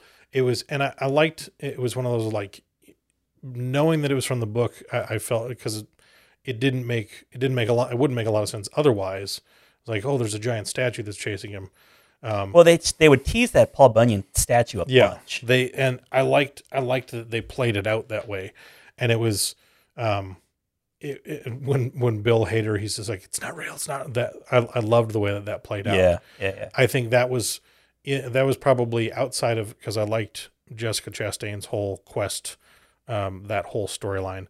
I would say Richie's is probably my second favorite in that because it, Mm-hmm. it was just such a poignant, um, and that felt more like a genuine. sc- Like he looks over and he sees the base of that statue, and it's not there. It's not And then there. he cut. It's like "Ah, and it's right in there." his face. Yeah, it's very aggressive. Yeah. kind of like the old woman. Like I Yeah. liked how aggressive it was. They, they, that played out several times, and I think that worked out well for him when they went aggressive on big scares. Yeah, Um, I, I think some of them. I heard people say like, "Oh, that's jump scares." I'm like, "Yeah, it kind of is," but you know, you're never going to get away completely from jump scares Right. in horror movies because Right. it's just it's a thing.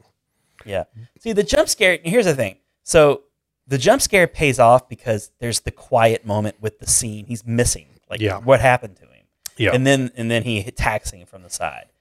In a true j- awful jump scare, it would be like a woman sitting in a car, and then somebody comes up and he's like, "You forgot this, Mister." Yeah. you know, like just like like just you're just startling me. Like that was Yeah. truly creepy because you're you're drawn towards the missing giant statue, and then they they shift. You know, like the, the perspective of the shot changes, and then next thing you know, like Paul Bunyan's in your face. yeah, and uh, even even when you go back to in the first one when um, after Richie is like he hates clowns. when they're in the house on Niebolt and he's upstairs and he opens the door and he's in that room with all the clowns where they have the little old Pennywise throwback, which I loved. That was cool. They have the same Yeah. same thing. The casket opens and Pennywise comes up Right. and comes at him. and Same Comes kind of at him, fashion. yeah, real fast. So I, I like uh, there there was some good continuity, whether it was intentional or unintentional. There was good continuity in Richie's storyline in that, and I really liked. same director. I'd, I'd like to think that it was Yeah. intentional. Yeah. I, I I liked that whole that whole business. Okay. Uh, next thing, the burning Bev head, which we kind of mentioned. That that I, I gotta say is uh, I think my least favorite of them, just because it was it was one of those where like his whole quest was weak to me, anyways, Yeah. because like he was holding on to his yeah he yearbook had his. page. Like I love that his token was the yearbook signed yearbook page. Yes. She was the only one that signed it, and he it meant so much to him. He carried it for 27 years. But so like, but he went back to the school, I guess, because he's trying to remember. But like, it's not like he forgot anything. no, and it was that that was why it was was his thing to remember was that he thought that Beverly thought he was fat and didn't really like him. it it- it was it felt like uh, it felt like we were we were confronted with the notion that this character never really just got fleshed out at all. Um, It was it was when I was like you know Ben's there, um, and and honestly because I, I thought it was kind of unfortunate because they have the whole clubhouse thing, and if that was all Ben's doing, and especially because he eventually becomes an, architect, that felt like it was great continuity. It's like did. why is Ben's thing not in that? Right. why is his in the school? I was like, there's and pl- because really and truly, uh, you know, They do 'cause- circle back around to it when it's falling apart. Or Yeah. whatever. Yeah. but it was you know s- they had Stan's thing was there, and I'm like, well, Stan's thing should have been in the, um, the The, synagogue. the- yeah, the synagogue. It's Right. like, that's where Stan's thing should be. It should have so it was like it, Ben. A a lot of Ben stuff felt like it was kind of throwaway in that respect. And it was unfortunate because I feel like the character of Ben, especially as they're setting up that whole arc for him and Bev to be a thing. Um, this was I felt like this was a little bit of a misstep because it was like, oh, Pennywise is going to play off the fact that oh, you know, he's still tortured internally. It's like, oh, I'm still that fat kid. It's like that's just a or weird, like, why wouldn't he torture him by putting pitting him against Bill? yeah. Because she still obviously has a thing for Bill. Yeah.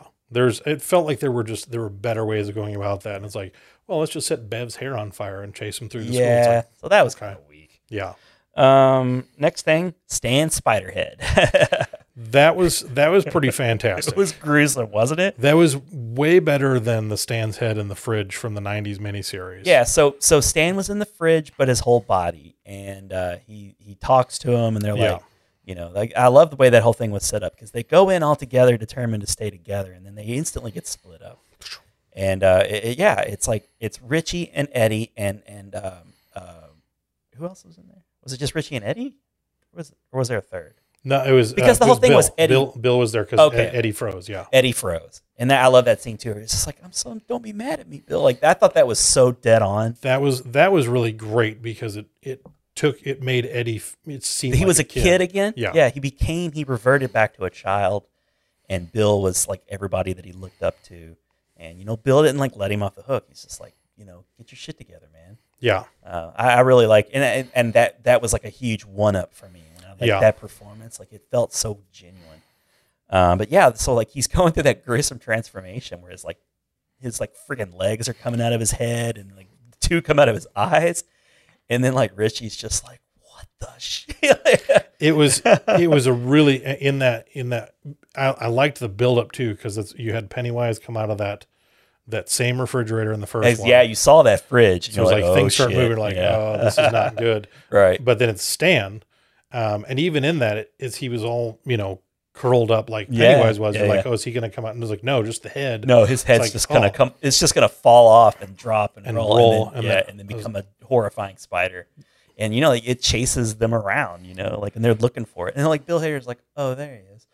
It was, that was a really great, really great scene because it gave you some good scares. Yeah, Um, it was creative. It was, uh, and so I, I liked everything about that. I did too. Uh, yeah, it really set things up good going into that third act. Okay, so the leper scene with Eddie down in the basement, where his mom is like fastened to it was it was his artifact scene. Yes. I liked a lot of that. I, I really dug how like he goes back into the pharmacy and it's back like he never left, and the old disgusting That dude is so nasty. Mm. Oh, he was just so gross looking. And his daughter, who is an adult now, who's like the same base, Looks exactly same, the person with the sideways ponytail thing and all that Chewing crap. gum. Yeah, I liked all of that, and then I really dug that like he would go down into the basement and Yeah. yeah. this like little horror thing going on, and all the blood, and he's like it's playing on his like phobias, and then you know it uses his mom against him. You're like his mom is like panicking, and you're like, is this real? Like what the hell's going on? And Pennywise is like in the bag. You don't know what's going Yeah. on. Like I really liked how all that played out. Now, but then you see the leper, and it was kind of like with me with the first one, like the leper is like I guess the same leper from the first. I didn't like the way the leper looked. No. It looked. Um, I did get a huge laugh when he's kind of like toughens up and he Yeah. starts choking him and defeating him and Yeah. barfs all over him. I and again, I love that scene. It cracked me up. So like that whole scene for me was a win. I just don't like the way the leopard looks. I I, I liked. I forget exactly how the line goes, but we're, uh, when when Eddie goes like, "Why the hell is all this stuff down here?" Like, yeah, right, right. He's just Why like- is that curtain still here? Yeah. what, what's going on down here? but I liked when they flashed back to him as a kid because obviously he's terrified, Yeah. and then he finds his mom and he's trying to rescue his mom. Yeah.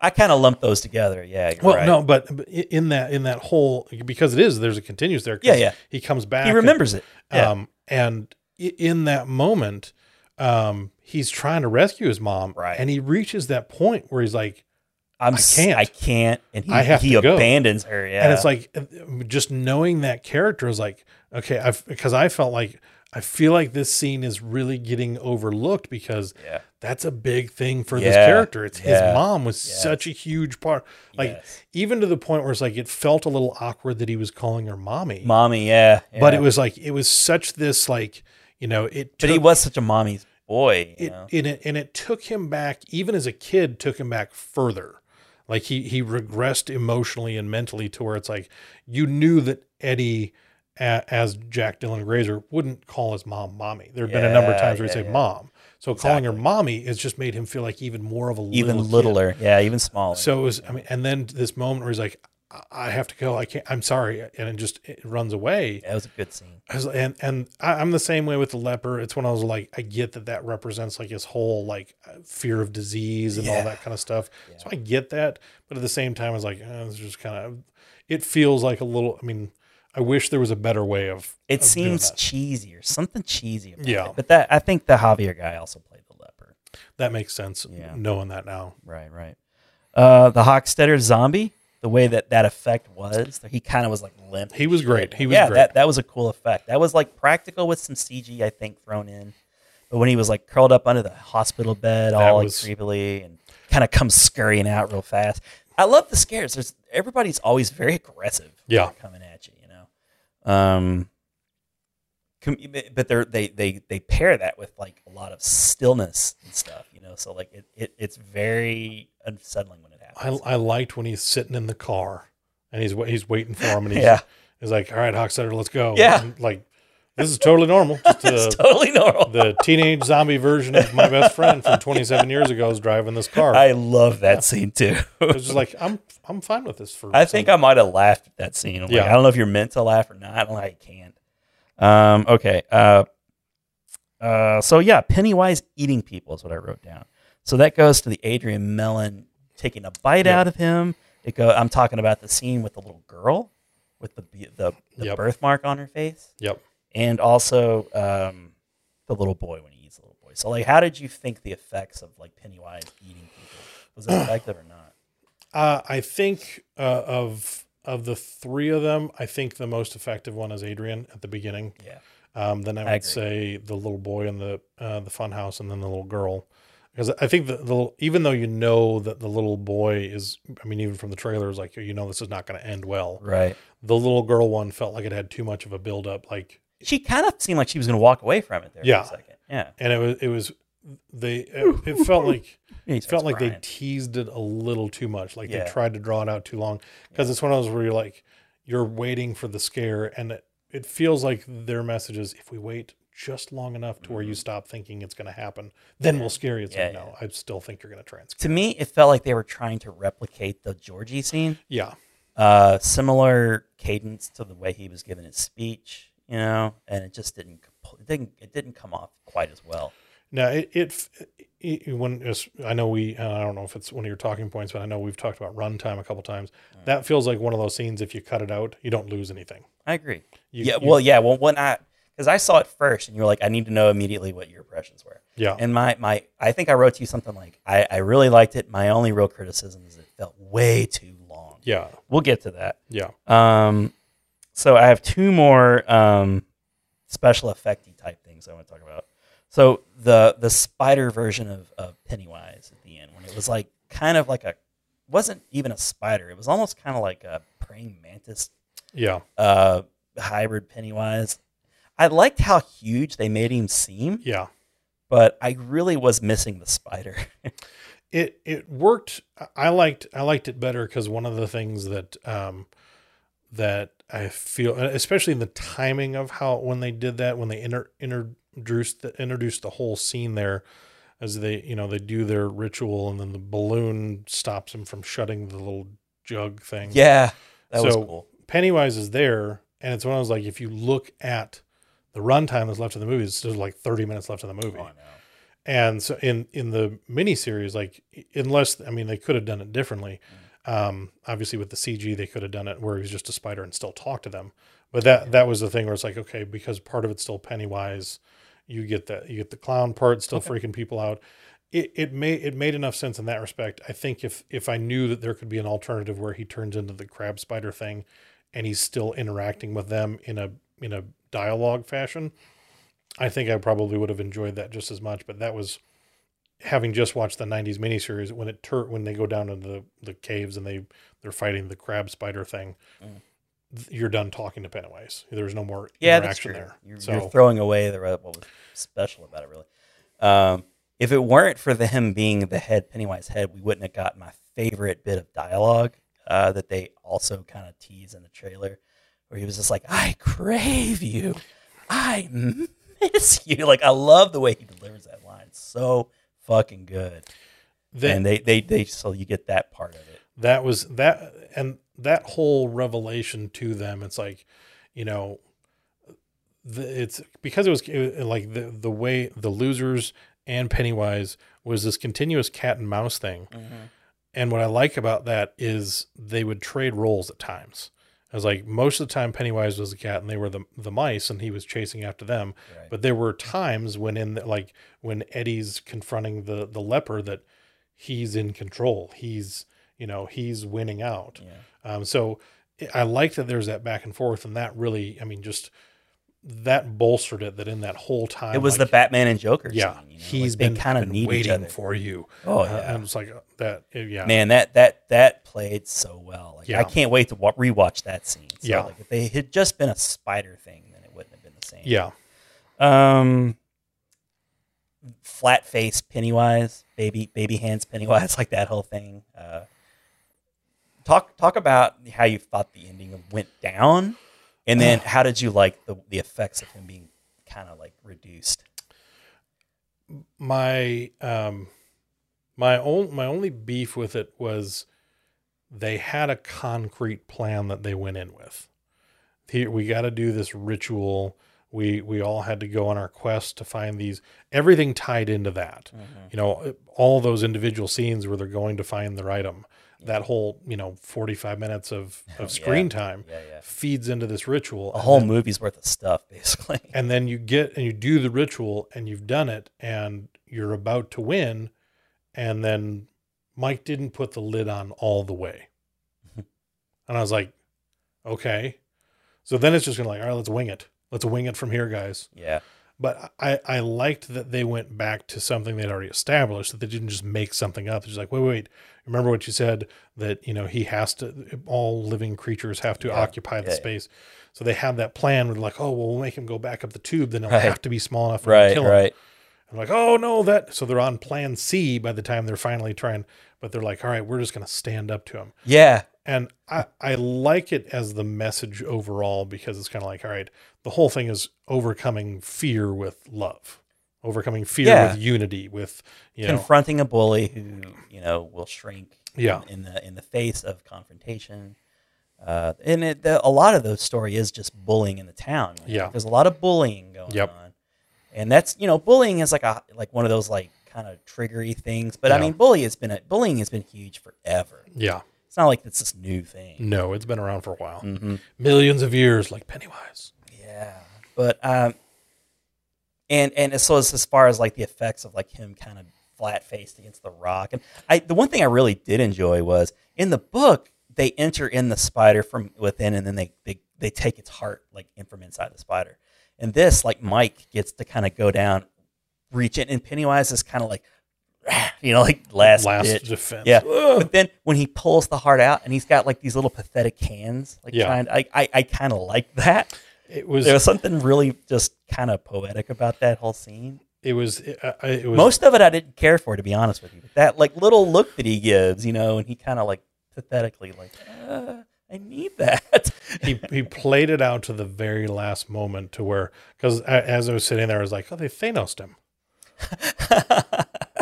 i was like oh look at that he just kind of yeah, it's true. Um, it's true. but uh, it was it was it was a poignant scene. I liked you know you just come off the, the whole Eddie triumph thing and um, and that you know quickly fell apart.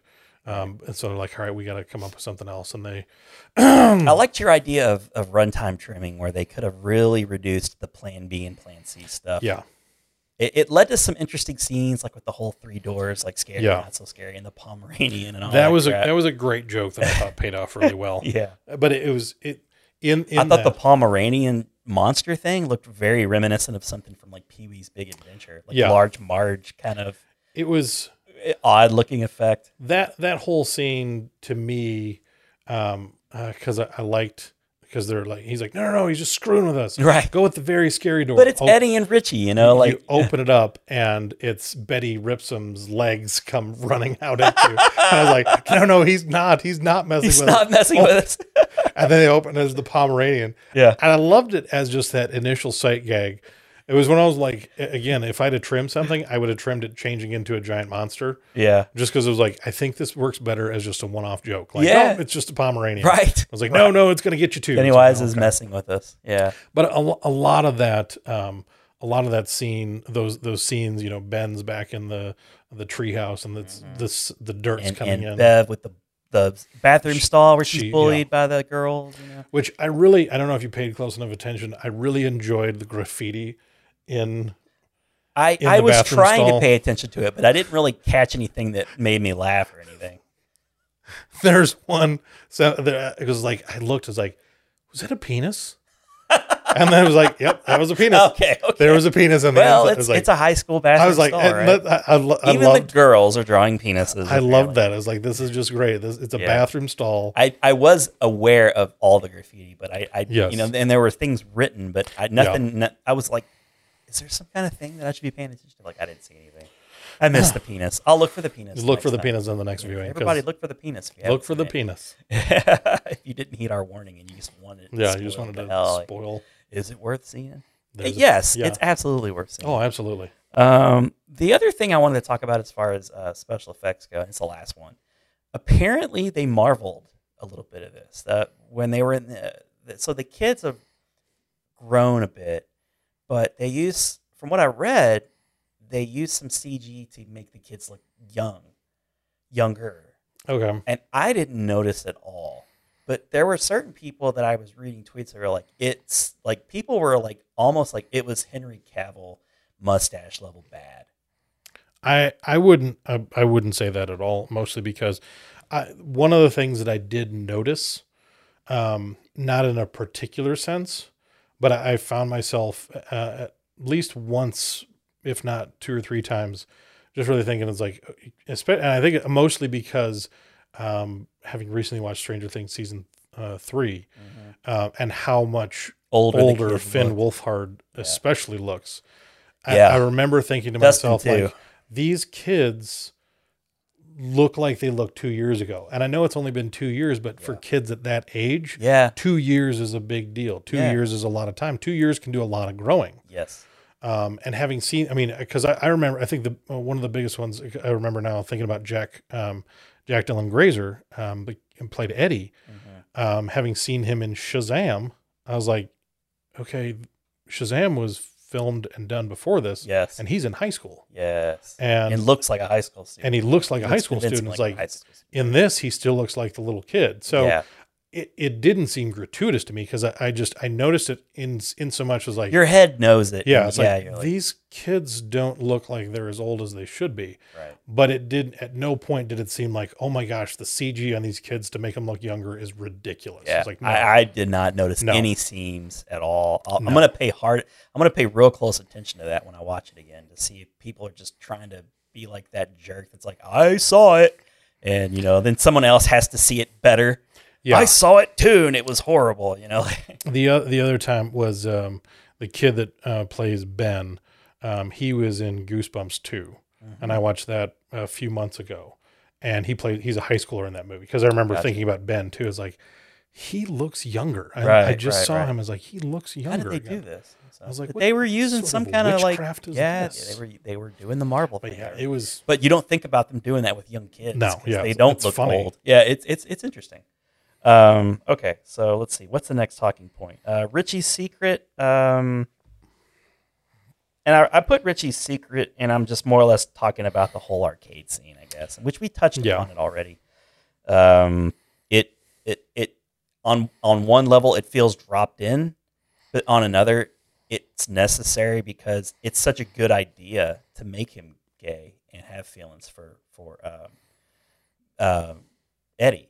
It makes sense. So like you know, it's just the one scene where he touches hands with the bully. And Yeah. you're like, oh, he's gay, or has you know, he's not sure he's gay, but he certainly has feelings Yeah. for boys, maybe. Um, but my bigger complaint is why was Mortal Kombat an arcade from 1992 in that abandoned like you know well it was in the memory because they were like Yeah. getting their pictures in that like photo thing. Yep. So shame on you for not doing your homework. This is supposed to be 1989. And my other gripe that I couldn't let go was when uh, Richie, as an adult, was in the abandoned arcade. There were several pristine arcades abandoned in that place, and that is not that would never happen. E, even even when he puts the quarter in to get it to change to a coin, I was like, the power still works here. Right? What? That's a good point. There's a poster up on the wall of "You've Got Mail," right. and There were a couple of Meg Ryan jokes. so so I'm like, so he puts a coin in and it gives him a. Okay, interesting. All right, somebody's Some still paying the electric bill. I guess. I guess. Or or that was just a functioning arca- uh, movie theater. It's in terrible disrepair. Yeah, Like, Change that poster out, buddy. Like, yeah. There's some new movies out you might want to check out. Uh, let's see. Um, what else do I have? I, I in in reference to that scene, I, I Yeah. think I, I wish, um, and I don't know if they were just being purposefully coy because you get the feeling in that scene that there's there is something else to Richie's character which they haven't touched on at all prior to that. And I think if I remember correctly, it was right after this th- where they flash back to where. Um, Bill and Richie are fighting and the the losers all break up and and Bill says, "No, I don't think we're going to get back together. I think, you know, I think this is where we all kind of part ways." Yeah. And Bev is is sad about that. Cuz then you see Richie in the arcade um because it, initially it read to me it was like how much you know Richie put on this this tough guy act is like, "You know what? Fine, screw you guys. I don't want to be friends with any of you anyways." But then when he goes out there into the real world to try and make other friends, he realizes that no one is as special as Mm-hmm. his as his friends that he has. No one else will accept him.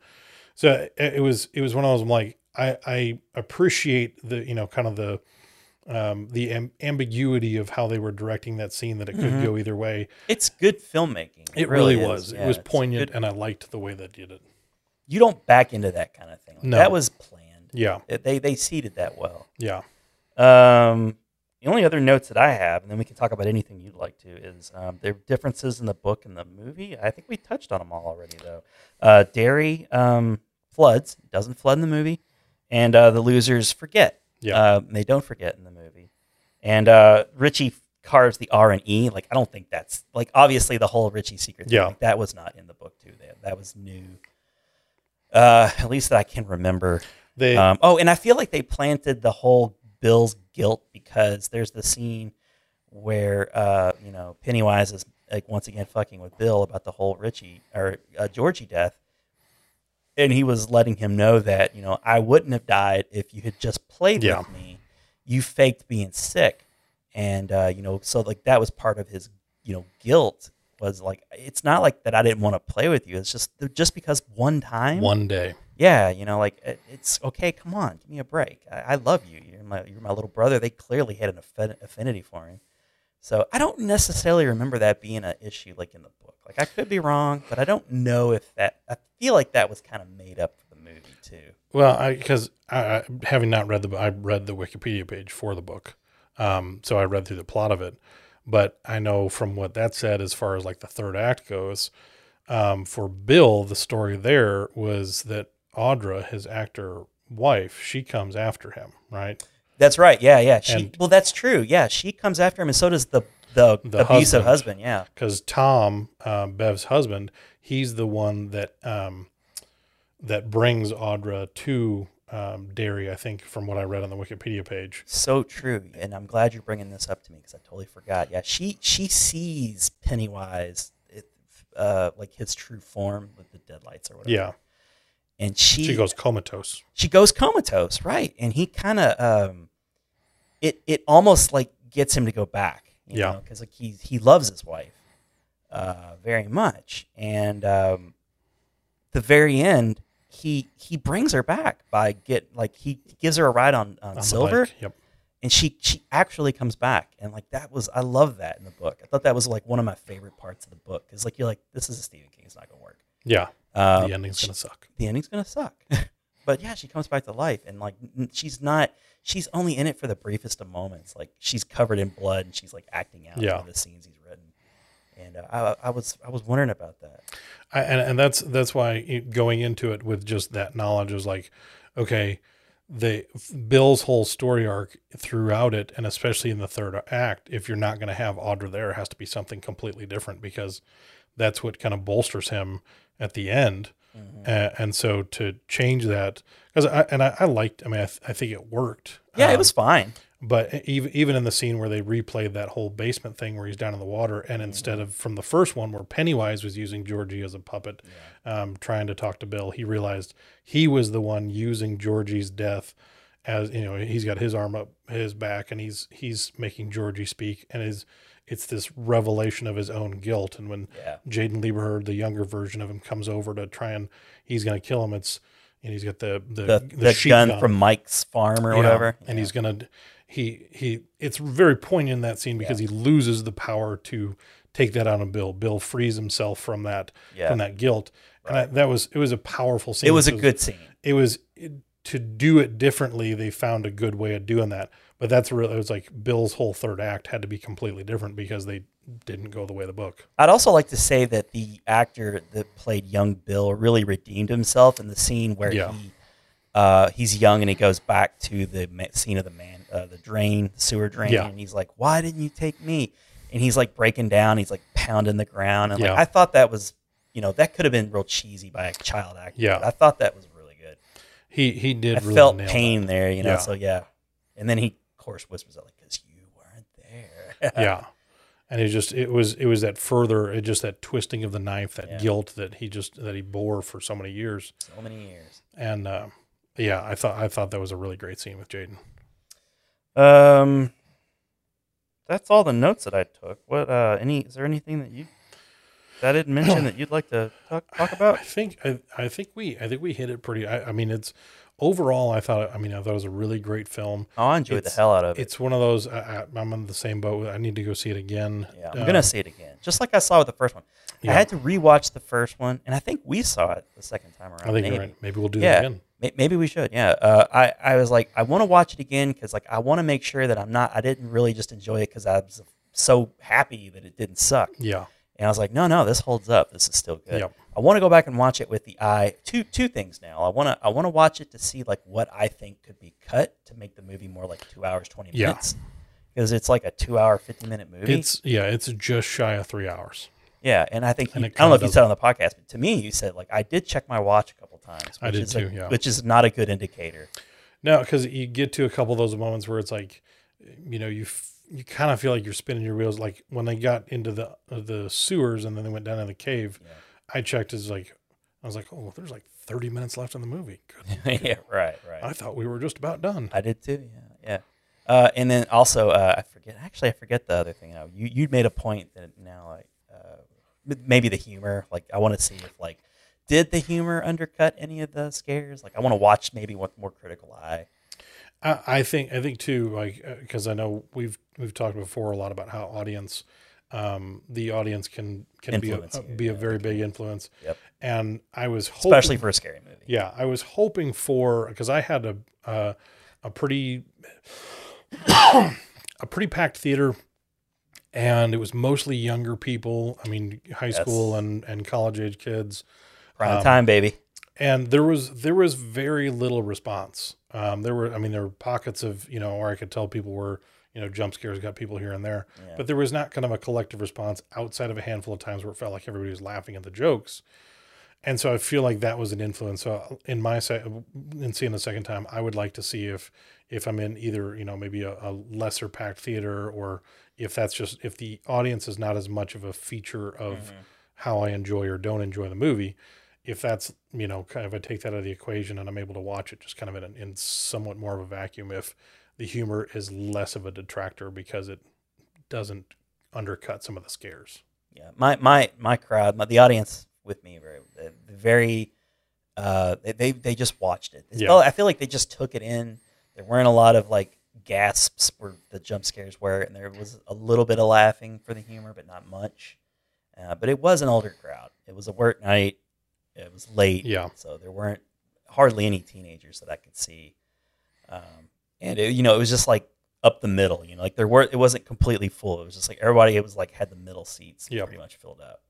Um, and you know, and I and I had my I saw it with my cousin, so like I was making comments to her frequently because she read the book too. So we had like that whole conversation throughout. You know, like oh, that's from the book. You know, like it, I really feel like they paid a lot of tributes to to the book readers, which is fun. it felt like the second one, having not read the book, it felt like the second one had more notes, having looked at the Wikipedia page, had more notes that were nods to the book than the first one. Yeah, I think so. They were really creative with the first one, and I Yeah. loved it. Like I, I feel like the things that were important from the book they nailed, and uh, the the creative liberties they took because of it being a different time and era, were all you know paid off well. So, um, I I really dug it. I think I liked the first one better. Uh, I, I think I would probably be in that same boat. Like- right, and I think it's mainly because I feel like Alexander Skarsgård got better opportunities to be Yeah. scary, and I, I just enjoyed the kid actor so much. Yeah. and I enjoyed the adult actors as well, but the kid actors were just so good.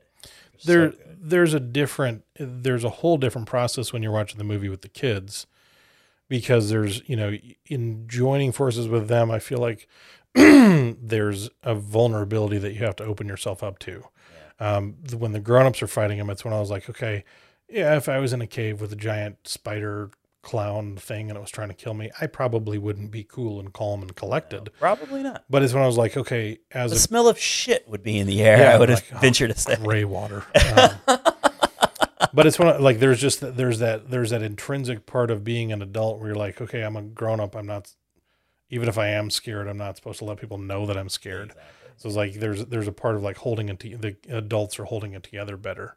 At least a little bit. Yeah, A little bit. Right? there's not as much of that vulnerability. It's like because I'm I'm the same way. It's like I I feel like Pennywise shone brighter in the first one just because of his opportunities yeah. um, to to be there and, and be intimidating to the kids. Right. Cool. But you know, very strong. Like I, Oh, I yeah. look forward to watching these back to back when they come out Yeah. on video. I think it'll make for an excellent double feature, a long double feature. Yes. But uh, I think it'll make- Five hours. The other the other point I was going to make too, and I think I might have tweeted it out was I feel like they should have probably. I don't I don't dislike that they put a lot in the movie that it's long. I would be sadder if they like I It was knew too that there were short. yeah I would be sadder if it was too short and if I knew that they cut a bunch of stuff and Yeah. no longer had access to it. I what I would in a perfect world I think they for theater showings they maybe trimmed it some and but then released the ultimate director's cut for like home Yeah. video usage That would have been good. uh, and then you would have gotten this like three hour long cut or whatever that you got in theaters, and you would have been you would have gotten all the things you needed in the theater viewing, and then you could always have that extra for when you're at home and you can just watch it in pieces or whatever. I know. I know. There was there was one other thing, and it's from the book. Okay. Um, the turtle. Oh, thank you. Yeah, the the ritual of Chud. They they used Native Americans as surrogates for the space turtle Yes. uh, in the macroverse. Space turtle. which I'm actually okay with. You know, Yeah. I, I know like people are like, oh, I wanted to see the space turtle, and they had like a ceramic turtle or something. On that one teacher's desk. Yeah, I think that was intended to be sort of like that. We know you want the turtle, but it kind of doesn't make sense. You know, like They had the Lego turtle in the first one that they Bill did, drops. they absolutely did, so it's right? like they make some allusions to the turtle, but Yeah. it's like oh, we can't. it, it actually makes a lot more sense they use the Native American rituals, and I really like how like Mike drugged Bill, Yeah. and they had that kind of freaky trippy scene. Yeah. trippy scene. It kind of reminded me of like S- uh, Scarecrow from Yeah. uh, Batman Begins. Uh, I dug that, and I was like, "Did you drug me? It's just a little root." It's just a little root, man. It's just a, a fraction of the stuff that I drank. It's not even that. Come on, man. Man so up. that that's a situation where, like, I really honestly feel like they it was an addition by subtraction. Like they they did they did a good thing by changing it. Uh, so you know, a lot of smart moves from the from the writers. this is this is one, and this is kind of outside of the movie. It's more book lore, I think. but because I was going back and when I was doing some of my digging around, um, when when Pennywise uh, first introduces himself in the book, he, he introduces himself as uh, Mr. Bob Gray, Oh, I aka remember that. Pennywise the Dancing Clown. But yeah, Um, because I what was about Bob Hader going? I'm Pennywise, and I do a little dance like like down in the clubhouse. I did love when Bill Hader was doing an impression of Eddie's mom, and he did his um, he did his uh, uh, Jabba. That oh was yes, fantastic. Oh, he was just great. in it. He does a great Jabba, and so that was just so good. He really shined. But uh, um, But yeah, introducing his. but yeah, because in Dreamcatcher, um, which is another Stephen King, Stephen King, yeah. um, the the the evil um, shit weasel alien, which is what he's actually he's a shit weasel alien. yeah, Mr. Gray because Duddits calls him Ista Gay, um, but he's Mr. Gray. I was uh, I was I did a little googling. I didn't I didn't do too much, but I thought it was interesting that when Pennywise is first introduced, apparently in the book, as Mr. Gray, Mr. Bob Gray, and then there's another alien, evil alien that shows up in Dreamcatcher as Mr. Ga- Mr. Gray. I was like, I wonder if there's some connection. Evil aliens. Yeah, yeah. Well, that's Stephen King, man. He him. likes there. He always has this like little string. Likes like- to weave a web. yeah, and I like that. I dig that. I think I do that's too. what I think that's what makes Castle Rock so intriguing. Yeah. Yeah, show because he does sort of have these like little universes, like Yes. way before there was other you know, like cinematic universes. Like there was like a Stephen King verse where he would kind of mix his characters. Sheriff Pangborn and Yeah, because I love Needful Things. It's probably one of my favorite Stephen King Yeah, ones. so I, I dig that. But um, I think I think we covered it pretty well. I think we did a good Yes. justice. Um, I, ho- I- hopefully I don't think of something later and be like, God damn it, why didn't I talk about this scene? It. Uh, but uh, you know, I followed my notes. Yeah. I'm good. It was it was it was a great movie, and it it did have it had a solid ending. It wasn't a shitty ending. I also like the scene where um, Richie is kind of s- looking for strength, and he passes by the uh, uh, the, the s- like he remembers the Stan. Uh, uh, gosh, what do you call it? Um, oh, Oh, the synagogue. bar mitzvah. He's Yeah, they're he's- doing the bar mitzvah in the synagogue, and he gives the little speech or whatever. And like Richie stands up and claps, and then like you see him like current day when he's in there by himself, and he's like, "Thanks for showing up, man." Yeah. Like I really thought that was good because they did have a like kind of a they did have a good relationship That, that in, was in the first movie. You know, I was curious because in and in the '90s miniseries, when Richie first shows up, it's Richie and Stan show up, and they kind of have this back and forth.